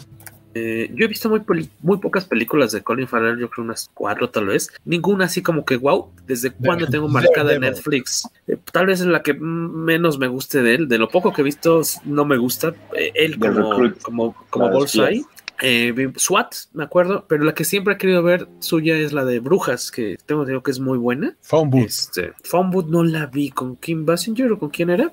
No, es, es el solito en una caseta telefónica. Ajá. Esa sí me gustaría verla. Esa es buena. Y sí, a ver si que los cuates que. Él me parece que está muy bien. Los cuates que crearon el maquillaje así impresionante, la verdad, porque claro. creo que no, no queda ni rastro de, del físico de Colin Farrell, la verdad. Mis respetos. Ahí sí, qué gran trabajo. Este, y bien, bien, el, el, el, el personaje, el pingüino, me gustó esto que dice eh, Waco de cómo no es el que está a la cabeza, lo que el que va a aprovechar cuando caiga el jefe. Muy bien aterrizado. No sale muchísimo tampoco, pero creo que. No, yo sí lo veo bastante, ¿eh? creo, creo, que sí. O sea, sí, sí tiene mucha interacción porque pues al final no, pues, las, las, cosas pasan en el club, lo persiguen. Este, lo más, más bien, lo... creo que no, más bien creo que creo que no es la gran amenaza porque a fin de cuentas el, el malo malo de la película es el, el acertijo y no se ve tan peligroso eh, a pesar de que sabemos que podría hacer muchas cosas no alcanza a demostrar como pues, todo el poder porque todavía no es el mero mero no no es el number one tiene a gente más arriba que él este pero atractivo me, me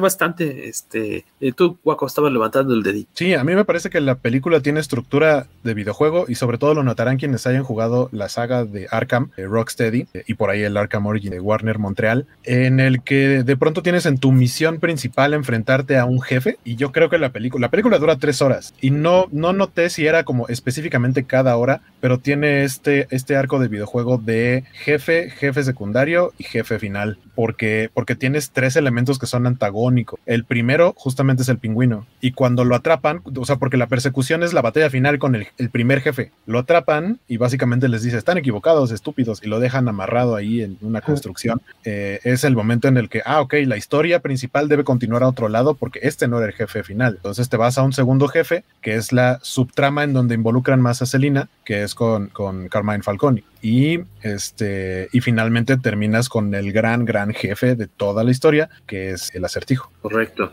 En el caso del acertijo en qué se supone que está basada esta versión de del acertijo que eh, tal vez sea la, la bueno tampoco es que haya salido muchas veces en cine solamente nos había tocado ver la, la versión de Jim Carrey y esta es una versión como muchísimo más peligrosa este eh, inteligente este maniática eh, tengo entendido que por ahí había leído alguna vez que estaba inspirada en el asesino del zodiaco, sí, algo por el estilo. Sí, sí creo que la, Ajá, vas, Vicente. Así, así como lo mencionaste, o sea, es un reflejo de lo que hacía este asesino. Ese tipo, como, como la, la, carta que él deja con su mensaje para descifrar, es algo muy parecido que hacía el asesino del zodiaco. Entonces toma, toman como que ese elemento. Eh, visualmente es algo que no habíamos visto el acertijo, porque tú lo acabas de decir. O sea, Jim Carley pues, era otra cosa, ¿no? Era rimbombante, era como un guasón más, muy parecido. Guasón, guasón muy verde. Parecido, ajá, era muy parecido también al acertijo de la serie de Adam West, ¿no? O sea, era un cuate que lo veías inofensivo, estaba loquito por sus acertijos, pero inofensivo. Y esta versión es escalofriante, o sea, es algo que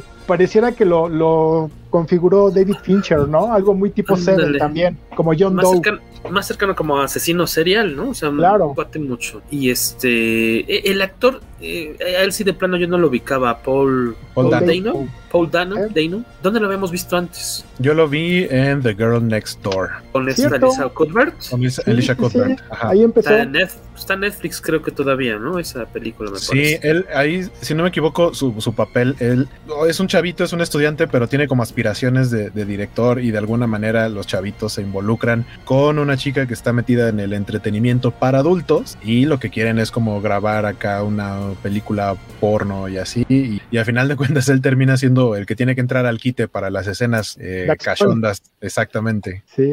Y, y, más reciente, hay una película que se llama Prisoners, que es de Denis Villeneuve. Actúan eh, Jake Gyllenhaal y Hugh Jackman. Está, creo que en Amazon, la acaban de poner hace un par de semanas, hace tres semanas, y él tiene un papel ahí en esa película también muy, muy importante y muy fuerte. ¿Qué les pareció el, el acertijo Luis Maggi? O sea, me gusta el desarrollo de, del villano, o sea, me, me, me parece eh, que lo llevan bien de principio a final, en términos de que a lo mejor no aparece y luego ya lo ves eh, con una máscara que no se asemeja a nada que haya existido en, en, en términos de, de, del acertijo, ni en cómics, y como dice Vicente, ni en, ni en cine, donde pues, sí Jim Carrey era Ace Ventura con la máscara, pero con el nombre del acertijo. Este, pero lo llevan bien, la verdad es que un cuate dañado, que sirve como piedra angular para este cambio que decía Waco, de, de, que ya no puede ser venganza, es justicia, por decirlo de alguna manera, eh, porque si no va a inspirar a este tipo de locos, que es también el debate de, de si Batman debería o no existir, porque pues, desde que él está es cuando surgen todos los cuates estos. Yo creo que lo llevan bien, creo que si le dan continuidad está bastante, bastante bien, que le quiten la connotación cómica que es lo mismo que le pasa al pingüino. El pingüino generalmente no tiene grandes historias, es un, es un villano muy secundario que anda con, la, este, con el paraguas haciendo chistecitos durante 20, 30 años, ¿no? y, y, y, aquí también ya le dan una connotación más peligrosa. Para la gente que, que son detractores de, de, la película por amar el, el Snyderverse, de las versiones oscuras, quitando el, la parte de Emo Batman, los villanos de este universo que está intentando o que pretende crear eh, Matt Reeves es, son, son duros, son oscuros, son, son reales y eso hace que sean atractivos. Yo creo que es un gran acierto traerlo de regreso y empezar a borrar la imagen de lo que hizo Schumacher con, con todos esos villanos. A mí me pareció fantástica su actuación de principio a fin, donde está, está encerrado ahí en, en Arkham. Que fíjate, no me gustó ese detallito de, en mi punto de vista, eh, que te metan a este otro villano al final, porque es repetir lo que hizo en su momento Nolan, así de, tienes tu primera película con Batman y al final te, te damos a entender que hay otro cuate, el, el, siguiente villano a vencer que dejó esta tarjeta, esta carta de, ¿no? De, este naipe, y dices, ¿a poco me, va, me la vas a jugar que la siguiente película, en el caso de que hubiera una segunda, va a ser Joker de nuevo? Eh, cuando podrías haberte ido con otros villanos, no hay, es tan amplio la. Digo, ah, y aquí agarrando al acertijo, que si es como de la primera línea de villanos de Batman, hiciste algo bien padre. Así dices, necesitamos ver otro Joker tan. Bueno, no tan pronto, ya tiene como 10 años, ¿no? Yo creo. ¿Cuándo salió este Heath Ledger como Joker? ¿Ya hace una década fácil? Sí. Más. ¿No? Más de una década. Así de. Urge mucho verlo, creo que no. Pero bueno, a fin de cuentas, vende el guasón. Seguramente lo veremos después. A mí me habría gustado que, que coquetearan con otro villano, tal vez. Este, o, o que simplemente no metieran a Joker, no mencionaron todavía. Porque... No, podrían explotar, explotar a Scarecrow con Cillian Murphy, por ejemplo. No sé, pero pero me, me, me, gustó bastante este, este personaje.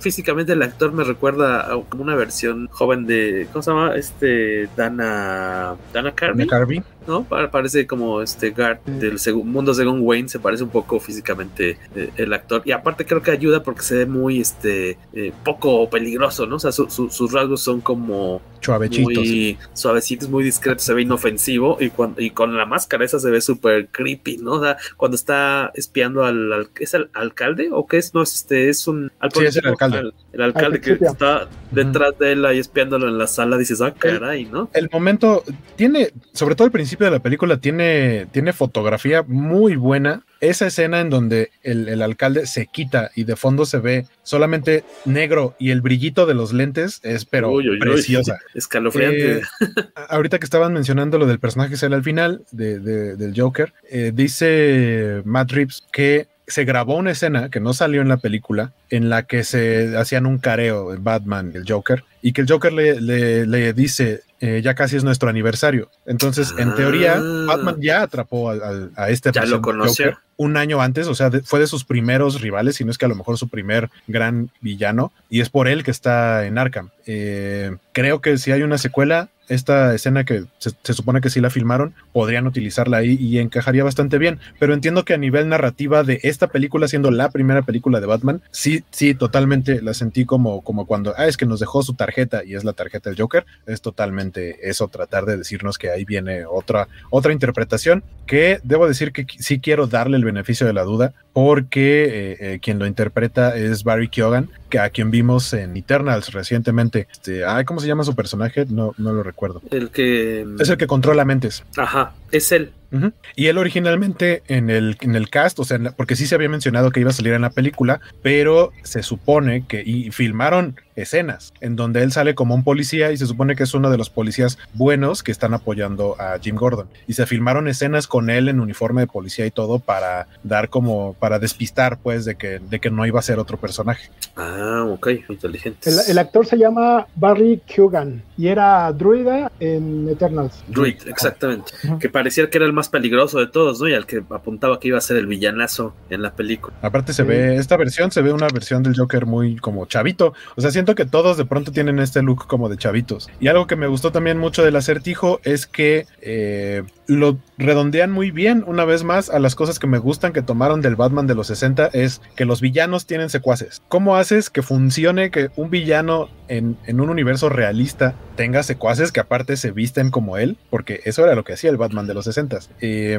lo conviertes en un asesino serial de redes sociales, porque así funcionan, así ha- han funcionado, lo hemos visto en, Estados Unidos que resulta que cuando hay un tiroteo o este tipo de cosas, atentados y demás, y cuando investigan resulta que fue soltando cosas y que tenía un grupo privado eh, en un, en un grupo de Discord o en Reddit o en alguna otra red social y tenía como su grupo de seguidores a los que de pronto les lava el coco, se creen todo su discurso y terminan siendo sus secuaces. Y perfectamente funciona aquí y también es algo así como, sí, hay gente que hace eso. Eh, eso creo que es creo que es de las cosas mejor desarrolladas de la película. Eh, usualmente, por ejemplo, siempre he escuchado que algo, una, una, como que la, una de las grandes quejas del, MCU, del universo de Marvel, es que suelen tener villanos no tan buenos, o sea, como villanos o apenas, pero no tan buenos. Y creo que esta película, vi- viniéndonos al lado de, de DC, construyó muy bien a su villano principal. Cuando normalmente el acertijo no suele ser el villano principal de Batman. Por ejemplo, incluso en la versión de Jim Carrey, los villanos eran Jim Carrey y Tommy Lee Jones como dos caras. El que realmente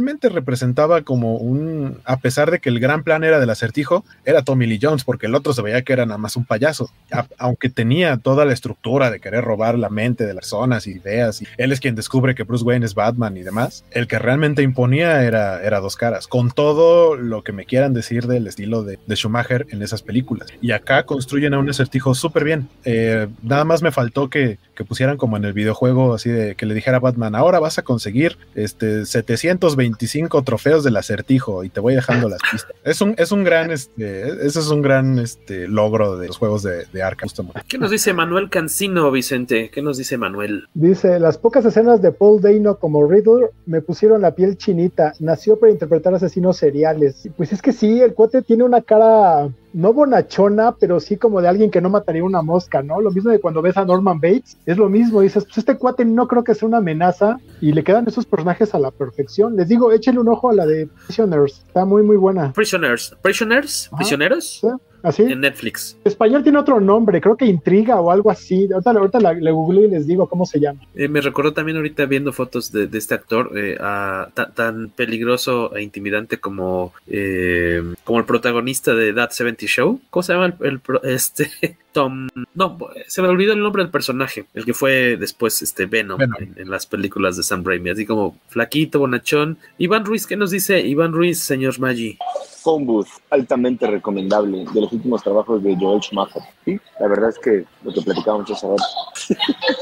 Y aquí una, una teoría de Alberto Palomo es que después veremos a Batman utilizar la droga Venom. Que vemos que ahí se da un- una inyección, pues, nos imaginamos que adre- Es- de es adrenalina, adrenalina, o algo. sí, sí, es adrenalina. Pues se, da, se da un empujoncito y se da unos, este, con, con la batería, unos Topher Grace, dice Arthur. Topher Grace, exactamente. Grace, gracias. Ya, en español la película se llama Intriga. Intriga.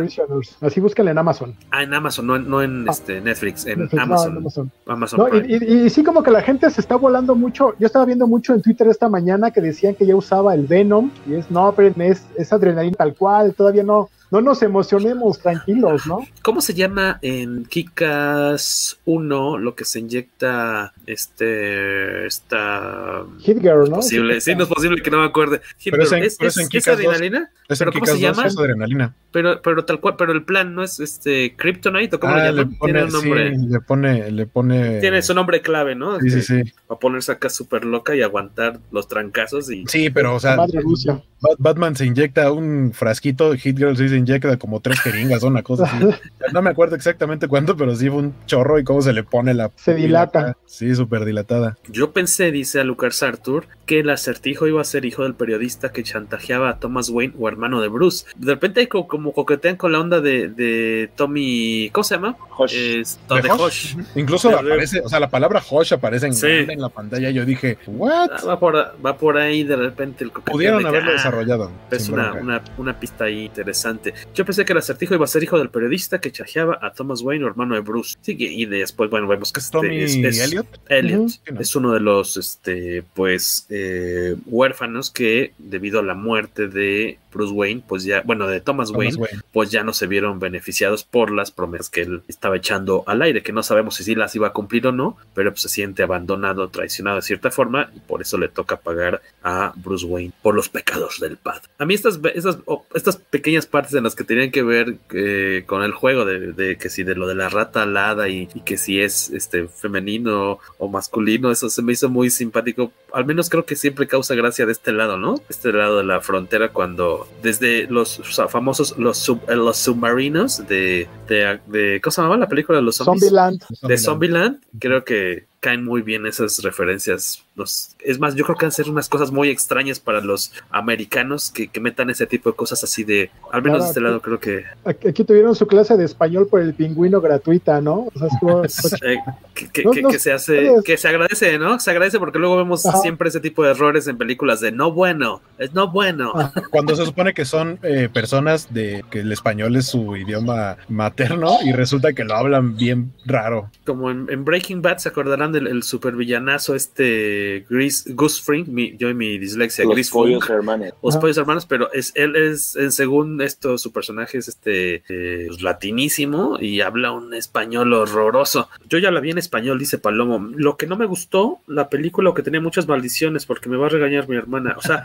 ¿la viste do- doblada? Dice. Palomo la Sí, viste la en vi en español. Que, que justo, que justo yo iba a decir que tengo curiosidad por verla en español, no solo por el- los elementos como lo de el rata alada, sino que muchos, Sí. o sea, todos los acertijos son juegos de palabras. O sea, en el momento en el que yo dije voy a tratar de no leer los subtítulos, fue en el primer acertijo en el que dice eh, What is a, a- a politician o algo así, eh, dead. Y, Ah, lo de Lies. It lies still, porque es un juego de palabras en inglés. It lies still quiere decir que yace quieto, pero también quiere decir que todavía miente. Mentira. Sí, Y- está difícil. Y en español tienen que haber hecho una muy buena adaptación para ese tipo de cosas. ¿Qué es lo que hace? ¿Cómo era la pregunta? ¿Qué es lo que hace un mentiroso, no? No sé si era un, un mentiroso o un político muerto. Ah, un mentiroso No, no muerto. mentiroso. ¿Y cómo la traduces, no? ¿Qué es lo que hace un mentiroso cuando ya está muerto? Está, está, está muy difícil de adaptar. Está, Sí. está complicado. Entonces, ya, ya si lo sería un buen ejercicio este que vean de nuevo los capítulos o la película de Batman 66 en la que ver las traducciones de los acertijos, ¿no? ¿Qué es este? ¿Qué es? ¿Qué les pasa a los rusos? Se apresuran, se apresuran. ¿No te Ajá. acuerdas de esos chistes?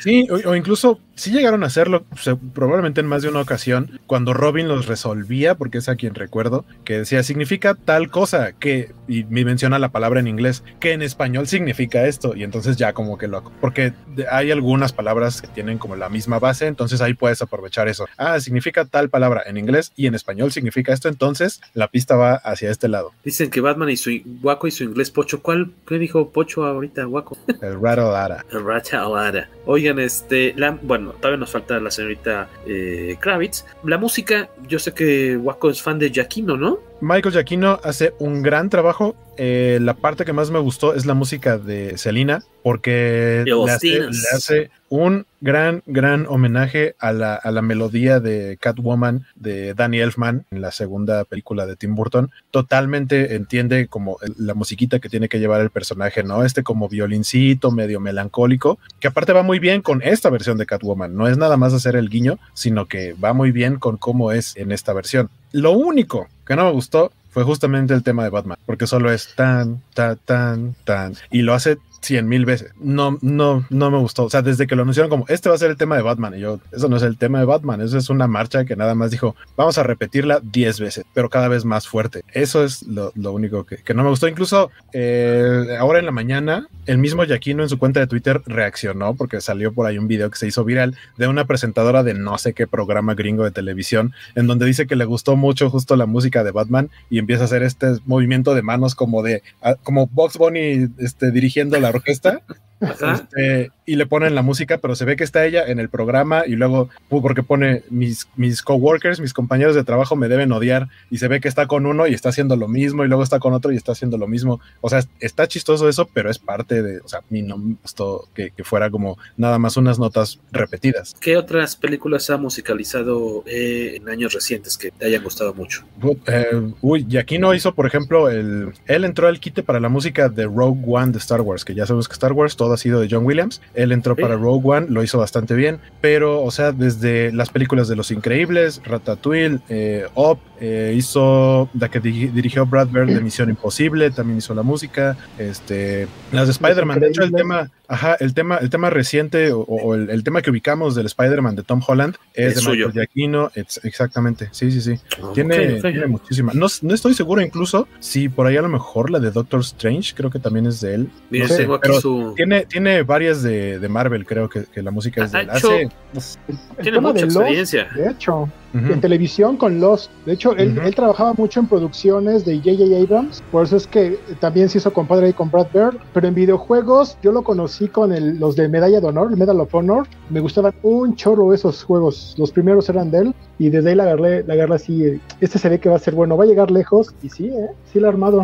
Se ha hecho este, scores para Mission, Mission Impossible, Jurassic World, eh, para Star Trek, eh, Los Increíbles, Ratatouille, Up, Super 8, Speed Racer, Dawn of the Planet of the Apes, Zootopia, que mencionaba creo que Waco, Rogue One, que ya mencionabas, War of the Planet for the Planet of the Apes, Bad Times at the Royale, ¿cuál es esa? Ah, las de Jurassic World también son de Giacchino, adaptando una vez más temas originales de John Williams. Y ahora viene la de Jurassic World Dominion y Thor Love and Thunder, le toca a él. Uh -huh. Call of Duty también, eh, en videojuegos, como decía el joven Vicente. Ah, la música de Lightyear que sale también este año es de él. Ah, oh, en fin. O sea, de, el nuevo este... Hans Zimmer básicamente sale en todos lados. Sí, sí trabaja no, bastante, no, no, no, Yo diría el nuevo John Williams. Hans Zimmer tiene un tono totalmente diferente. Nos dice a Lucas Arthur que la música de Doctor Strange también. Hey. Eh, a mí me gustó, me gustó. Eh, de hecho, todavía no me la aprendo como para tararearla o silbarla. El, este tema de Batman sí me gustó. A diferencia de. de no, no, puedo recordar, por ejemplo, ahorita lo, los temas de Batman de, de, Justice League o de eh, Batman v Superman. No me acuerdo cómo sonaba. Pues es que, que Batman. Es... O sea, es que la, la, la, tonada más representativa en, en, Batman contra Superman fue la de Wonder Woman. Del y, y ya, ya, exactamente. Y antes, y antes ya habíamos tenido la de Superman en Man of Steel. Pero de Batman en sí, si le hicieron una no fue, no destacó, salvo en la versión, o sea que utilizaron la versión de, de Danny Elfman, versión de Joss Whedon. No, pero es que en Batman v Superman era además el dramatismo del pan, pam, pam, pam, pam. Y es todo lo que sonaba Batman sí. cada que aparecía, no había más. Uh -huh.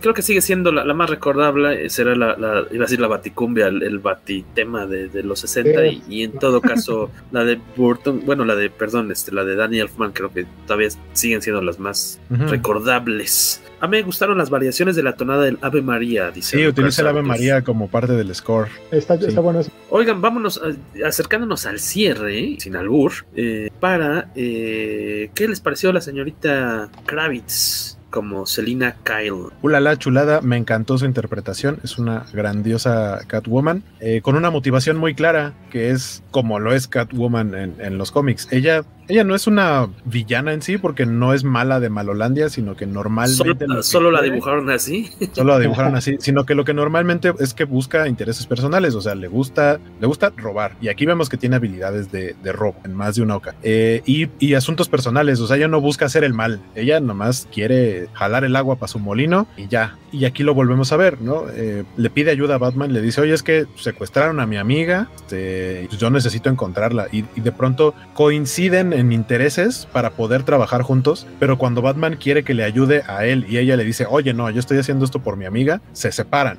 Y a final de cuentas, esta, esta química y esta conexión que hay entre ellos en este lapso es lo que le hace que ella al final decida ir a ayudarle. Pero al final, final, final, termina diciéndole, no me voy a quedar contigo porque tengo mejores cosas que hacer en otro lado. Esto se va a volver una cloaca, la ciudad, más allá de, de físicamente está toda inundada, uh -huh. todo se va a poner muy mal, yo no tengo nada que hacer aquí, ya me llevé el dinero de mi papá, ahí nos, vente conmigo, ¿no quieres? Bueno, ahí nos ve, ya, me parece todo, todo muy bien, me gustó mucho. ¿A ti, Vicentico? Totalmente de acuerdo con Guaco, o sea, sí, me gustó el personaje, cómo fue desarrollado, tiene su tiempo necesario porque no está sobreexplotado, tampoco es como una aparicióncita ya, o sea, cumple con su propio propósito lo que ella está buscando hacer. Eso está muy chido. Eh, el traje que tiene, pues simplemente es un traje de piel para ir a robar. O sea, no tiene nada de Gatúbela, nunca se le llama Gatúbela. Tú sabes quién es, obviamente, Selina Kyle. Este, pero está bien que nunca los bauticen a los personajes, ¿no? O sea, nunca pasa más allá esta relación con Batman y unas otras interacciones con, con Gordon.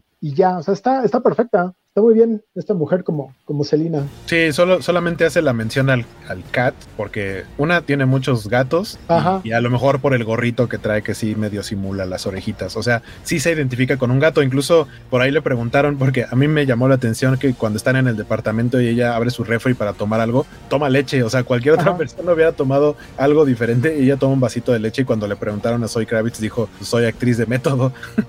a mí, tal vez la única parte que, que y no es culpa de ella, sino de quien escribió la escena. Si está, si a mí me desaparecen a mi super, es que yo, fíjate, yo no entendí bien si es su super amiga porque trabajaban juntos ahí. Es su. Este, es su Es pareja, ¿no? Es Sí. su pareja. Me acaban de desaparecer a mi pareja. Yo estaría muerto de miedo, preocupadísimo. No me estaría, o sea, creo que es la escena en la que llegan al, al departamento y lo ven volteado de cabeza. La veo demasiado tranquila ella, o sea, demasiado relax. Abre el refri, se sirve la lechita. Yo ahí me, me, me sacó como de, así de, ¿qué onda? O sea, no sabes si está muerta, acaban de secuestrar a tu pareja y tú súper traes unas galletitas. Creo es la única parte en la que no me gustó ella y digo, no es su culpa, ella tuvo que actuar lo que estaba escrito. Ahí, ahí creo que se sale. Eh, y me gusta mucho, creo que a, pesar de lo mucho que me pudo haber gustado en su momento esta Michelle Pfeiffer como Selina o, o esta incluso esta eh, la princesa Anne Hathaway. Anne Hathaway, pero creo que sí, hace mucho que no veo las peli la película en la que sale Anne Hathaway,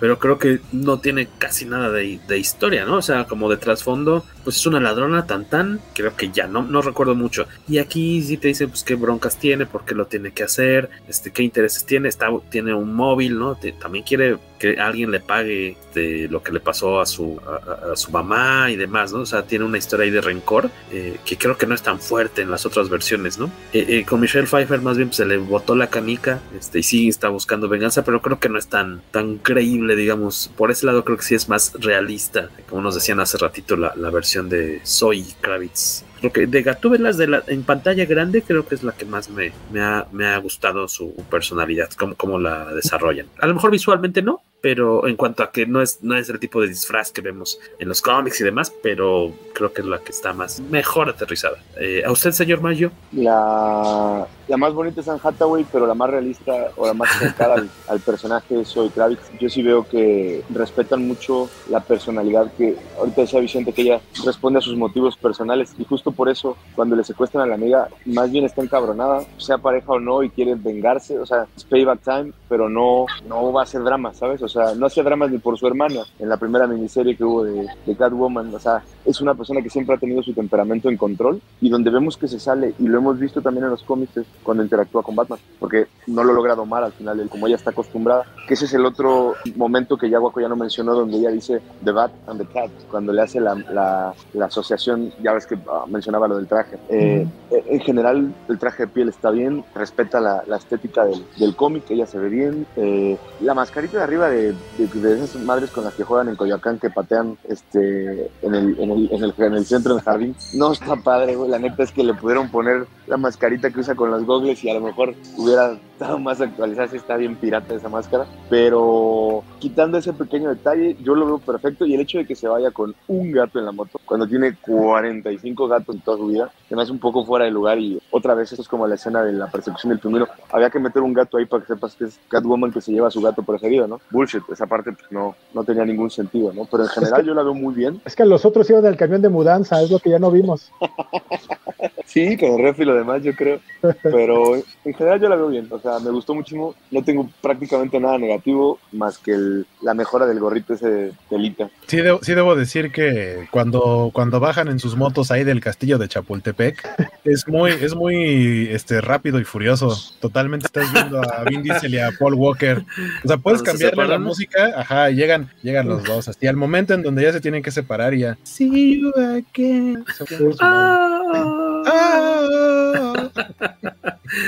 Este, que me acuerdo cuando la anunciaron ella, hubo unas, eh, luego, luego salieron las quejas de, no, como es negra o morena, muy clarita, café con leche. Así es, no manches, o sea, tampoco era blanca, blanca, al menos, en, eh, eh, ya, bueno, y no, uno, no era la primera la negra, ya había habido dos, ¿no? Este, Una muy mala, ¿no? Con la. Eh, no, bueno, sí, la de Halle Berry, ni, ni por dónde este, rescatar esa película. Y Pero también incluso en los está, cómics también ha habido versiones, o sea, como más morenita. La de año 1. Eh, la de año 1, de hecho, la estamos mostrando aquí en pantalla. Así de, es pues, que dices, pues yo la estoy entendiendo como que es mucho más basada en esta, eh, en esta Catwoman que no Incluso es. en el, el corte, el corte de cabello. Sí, sí, sí, claro, claro, es este, es esta Gatúbela, ¿no? Y decíamos, y no es la segunda ni la primera Gatúbela de piel más oscura que... que... Que aparte mucha gente, o sea, sí debe tener como la idea de, ah, es que Gatúbela incluso debe ser rubia, cuando la rubia era Michelle Pfeiffer. Diferentes versiones más bien Catwoman es de oscuro. Uh -huh. sí, citando al, al, al, maestro Beto Calvo, genio y figura de los cómics, diría, ¿qué importa, no? Al final del día es una caracterización de, de un personaje y si es blanco, negro, amarillo, mujer, hombre, cambian el sexo, el género del, del personaje, no importa.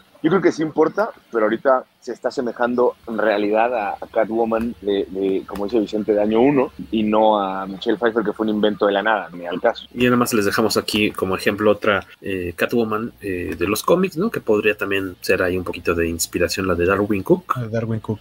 Que tampoco es blanca como la nieve, también es una, una, referencia bonita de algo, ¿no? Que se pudieron haber o no inspirado para el look de esta, de, de, de esta versión. Eh, antes de despedirnos, pues por favor, los que todavía están por ahí sobreviviendo y escuchando este, este live, podrían decirnos su, eh, pues, su calificación, su comentario final, chicos, los que están del otro lado de la pantalla, de los audífonos. Por favor, díganos de cinco murciélagos, cuántos murciélagos o cuántas ratas aladas, ratas aladas le eh, dan a esta, a este eh, pues nuevo experimento en torno a Batman y su mitología. Alberto Palomo, Catwoman mulata, madre mía, dice que le encantó Polo. Vemos con emojis. ¿Cuántas ratas? Cuatro ratas aladas le da a Palomo de cinco. En tu caso, Mr. Mayo, ¿cuántas ratas aladas? Se, se valen mitades también. Tres y medio. La Tres película solita, ratas. o sea, la película solita vale las cinco probablemente, pero el hecho de que esté Pattinson de Batman me le baja una y media. No sé si vaya a mejorar en la siguiente, porque seguro va a haber otra.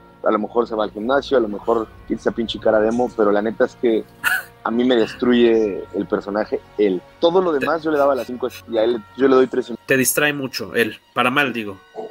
Ok, te saca como de la fantasía, él no te convence, tal cual. Eh, en tu caso, Waco. Cuatro, sólidas cuatro estrellas, porque creo que tiene detallitos que sí, de dentro de todo lo realista y como que quieren acomodar cosas, hay algunas, eh, hay algunas situaciones como por ejemplo cuando milagrosamente en la persecución se arma la rampa para que el batimóvil pueda saltar por encima del fuego. Ah, cuando chocan. Ajá, porque se supone, el, el pingüino provoca las explosiones ahí con todo eso y de pronto una es el que así, se le bajan las rampitas para que, para que el batimóvil pueda brincar, pero bueno, eso eh, y por ejemplo al final cuando, cuando, cuando el, el pingüino, el acertijo le dice a Batman que no descubrió todo, le dice, ah, no viste todo, no te, te, sobreestimé. Este, no eres tan inteligente. No eres tan inteligente como yo creía. Y Batman va al departamento para buscar qué más había, porque hay un plan más grande. Eh, y se encuentra con el detective Martínez, si no me equivoco, que, que sale en varios momentos, ¿no? Que es muy chistoso porque a Bruce Wayne lo ve como de, ah, yo hola, señor Wayne, y a Batman al principio se lo ve como de, óyeme, pero tú no vas a pasar. Y ahí él es el que está custodiando el lugar y se encuentra con él y encuentra el arma homicida y casualmente la persona que sabe que el arma ¿para qué sirve? es una herramienta para levantar alfombras estaba ahí justo en el momento en el que Batman necesitaba saber que esa era una herramienta y para poder entonces quitar los muebles y quitar la alfombra siento que es un poquito como de lazy writing como de casualmente vamos a dejar esto aquí y entonces ya se solucionó el asunto esos detallitos más creo que sí tiene un poquito de problema de ritmo en la parte central de la película no debería durar tres horas creo que incluso dos y media a lo mejor yo podría quitarle media hora de, ciertos detallitos para, porque tiene momentos muy, eh, como de muy intensos, ¿no? Eh, cuando tiene que escapar del departamento de, policía, cuando la, todas las peleas, obviamente, pero también tiene momentos como de charla y como que ahora vamos para acá y ahora vamos para allá. Es parte del trabajo de detective, pero creo que pudo haber tenido una mejor edición. Entonces, eh, ya la vi.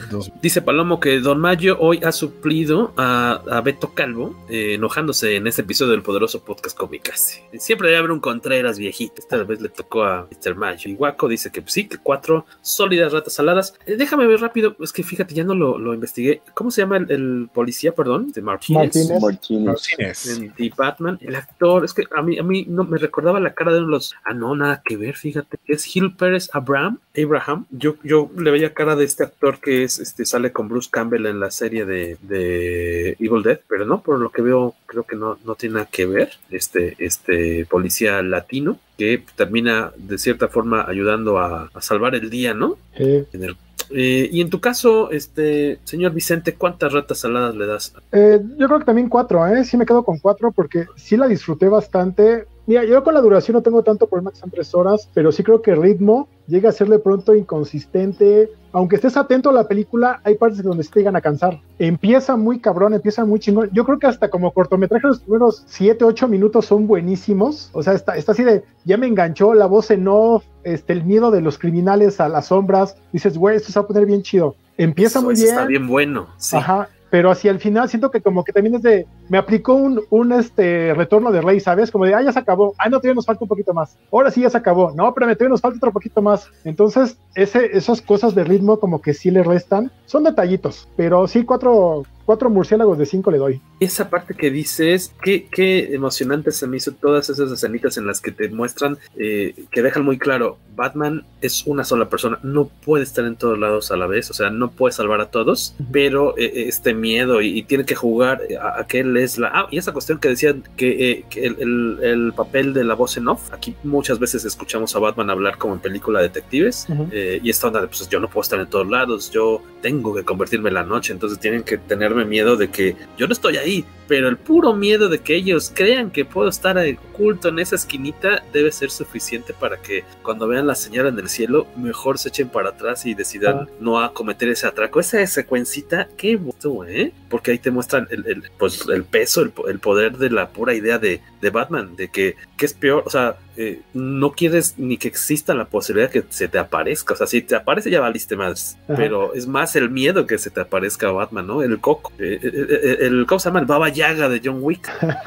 y, que, y, que, aparte la voz en off nos ayuda a posicionarnos en temporalidad. Porque la voz en off nos dice que empieza en Halloween, un 31 de octubre. Y cuando acaba la película dice 6 de noviembre. Entonces toda la película sucede en una semana. Manita, yo le doy cuatro ratas y media aladas porque soy muy impresionable y ahora sí que, le podría bajar una, tal vez media ratita, por lo mismo que dice Guajo, que yo no la había, o sea, cuando la vi la película dije, ah, pues sí, ok, lo, de la alfombra y este eh, policía saca el, el, dato de, ah, pues es que mi papá se dedicaba a esto, ¿no? Batman debería haber sabido qué chingados era esa herramienta desde que la encontró y no, tendrías que haber, y no, y no, tendrían que haberlo justificado. O sea, que Batman llegara y dijera, ah, esto es una herramienta que sirve para levantar alfombras. Así como lo primero que hacen en la primera escena que vemos a Batman, cuando están viendo al alcalde muerto y que ven que le falta un dedo, uh -huh. da un dato de... de se lo cortaron cuando todavía estaba vivo. ¿no? Ajá, es muy observador. Tiene, exactamente. Eso lo que trata de decirte es que uno sabe mucho, o sea, en general, ¿no? Porque es algo muy específico, pero al mismo tiempo el dato siento que es como, y ahora, en este momento, ¿de qué nos sirve saber que le cortaron el dedo cuando estaba vivo? Pero ok, te deja ver que el tipo es inteligente, sí. pero no, pero no te, no te explican por qué sabe, por qué tiene su conocimiento. Pudieron haber hecho eso con lo del arma homicida. Uh -huh. Simplemente lo sabe ya, ¿por qué? Porque es Batman y Batman sabe un chingo de cosas. Sí, él fue quien debió habérselo explicado al policía, ¿no? Mejor. Exacto, sí, sí, sí. Sí, si él hubiera entrado y el policía le hubiera dicho, ¿qué es eso? Es el arma homicida y es una herramienta para levantar alfombra. Uh -huh. Con eso. Sí, sí, el, el, policía no debía tener tanto protagonismo en esa escena, porque Pero si la... hubiera estado otro policía de guardia. Es que, es que la bronca en ese sentido es que Batman ya había visto el arma homicida, entonces tendría y lo que asoció. haber desde sí. antes. Entonces, Ahí ¿por qué un esta es un arma muy, o sea, es un, un artefacto una, muy específico. Sí, un, un, utensilio muy específico. ¿Por qué alfombras? Sí. Ah, ok. O sea, ¿qué, qué tiene aparte, que ver esto, no? Que aparte lo encuentran en este. Ah, no es cierto, no lo encuentran en. No, no, encuentran el arma homicida en donde matan al alcalde. Él se lo lleva, o sea, porque el chiste es que lo encuentren en su departamento, el del acertijo. Entonces, en el, o sea, no, eh, no hubiera tenido sentido que fuera a ver al acertijo y luego regresara, porque uh -huh. entonces sí lo habría descubierto desde, todo desde un inicio. Y, ah, también un, un datillo extra. Eh, en la película vemos un Robin. Hay un ¿Hay actor. Un Robin? Sí, hay un actor que se llama. que me dio mucho el feeling. No creo que lo vayan a convertir en esta película en Robin, pero eh, se llama Le, Jay Licurgo y él interpreta a Tim Drake en la serie de Titans y en la película es eh, cuando vemos a todos estos maleantes pintados como de Joker. Ajá, es al chavito, al, es al chavito al como que quieren aventar de a ver, tú éntrale a los golpes, ve y golpéalo, como su, mm. como su novatada, como su acto de iniciación, y que él se echa para atrás y decide no hacer nada. Ese chavito era Robin en, a Tim Drake en Titans. Ah, buen, buen dato. El chavito que hace Tim Drake Titans. Ah. Luego lo confundo con el que sale de Jason Todd, que tiene un rostro muy curioso. Uh -huh. Pues no le fue nada mal entonces aquí en las, en las este, calificaciones, al menos aquí en el podcast. Como, en, como, en los juegos, como en los Juegos Olímpicos se eliminan la más alta y la más baja, entonces se queda en cuatro. Se elimina la mía, que es la cuatro ratas y, media, y la de y la de Luis, que es tres y media, entonces queda en cuatro. Cuatro ratas aladas. Muy, muy sabia decisión, Waco. Este, y ya no nos dejaron mayores calificaciones por ahí que nos estaban escuchando, pero nos dará gusto que después la, la comenten. Oja, eh, no, ¿ustedes les gustaría, por último, un, una última pregunta que les dejo, ¿les gustaría una secuela o creen que esta película funciona más como una aventura suelta? Este, obviamente, si esto pega y es un exitazo y recauda el triple de lo que costó, veremos una secuela, pero digamos que no depende de nosotros. ¿Les gustaría ver una, una siguiente aventura de este mismo Batman? Pues es que la va a ver. No, no, pero más allá de lo que yo quiera, la va a sí, ver. Sí, sí, No, pero ¿les emociona? ¿Les gustaría verla? Sí. ¿Quieren verla? Yo sí. También. Dice, dice Vicente que sí. ¿Quieren verla? Pues, ¿qué creen? Ah, este Mr. Mario. Yo sí, Ay, pues creo, es que, Batman. creo que está partiendo tu tren, yo creo. Ese silbato fue de tren. ¿A, a dónde lleva? Batman es bienvenido. O sea, como dice Waco, pues ahí viene. Ya sabemos que ahí vienes. Eh, una más, si no sale, pues ya matar esto. Pero sí, no está, no está de más. Bienvenido, Batman. Perfecto. Ahora, ahora lo interesante, media. Lo interesante va a ser ver la reacción, que ahorita ya tuvimos con este Batman, que bueno, ya vi que Luis sí no le convenció para nada a Pattinson, pero a los demás que ya dijimos, va, güey, te la compramos y seguimos viendo tus películas. ¿Habrá algún choque emocional en nosotros por ver ahora a Michael Keaton en Flash y luego en, en la película de Batgirl? Porque te va a emocionar verlo otra vez con el traje de Batman, aunque sean flashbacks, ¿no? Pero, pero Habrá pues, que ver. interpretándolo como lo que es, que son universos distintos, Ah, claro. O sea, en ese sentido No sí no hay bronca. problema. Pero, No pero para no- ñoño interno, Nah. para ti como ñoño que creciste viendo a Michael Keaton y dices, no, eres Pattinson, ¿qué va a pasar en mi cerebro? Nah. No caben dos Batmans en mi corazoncito.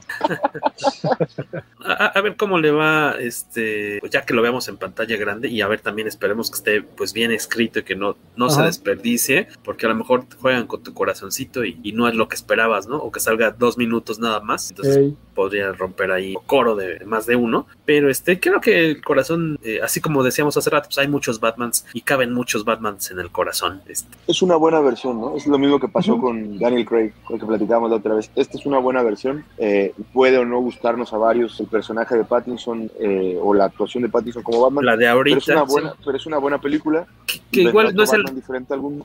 y no es el mismo Daniel Craig Bond que viste en Casino Royale que el que terminó. O sea, hubo también un va creciendo, el, va creciendo el personaje en más de un aspecto, ¿no? Yo Torote que ya es este, este James Bond hacia el final, ¿no? Era mucho más delgadín al inicio de, de, de, sus ¿qué son? ¿Seis películas? ¿Cinco películas como James Bond? Cinco, ¿no? Cinco. Este, pues de este lado le deseamos la mejor de las suertes al señor Pattinson como este Batman para esta generación de 2020 era. Este, a Matt Reeves, ojalá haya una segunda película a cargo de él también, ¿no? O sea, creo que este ha recibido buenos comentarios. Obviamente habrá quienes detesten esta versión, como nos ha tocado leer ya en redes de, de amigos y colegas comiqueros que no, no, no tragaron eh, ni la película, ni el ritmo, ni la historia, ni el director, ni el actor, pero pues... Se ganó una segunda, una secuela, se, se, ganó una secuela, o sea, la película está bien construida. Otra oportunidad, otra oportunidad, exactamente. Eh, pues vámonos a despidiendo, dicen por aquí, eh, Doom Shep Rock dice que él sí quiere verla, él ojalá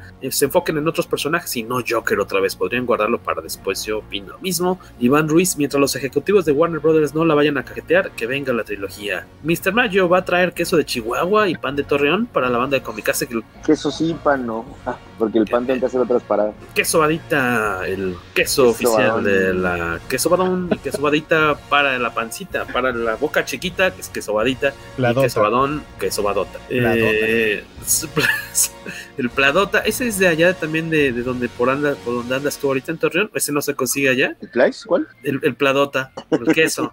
Dice, depende de cuánto cambio traiga, de cuántos billetes traiga y la hora a la que salga. Ahorita sales.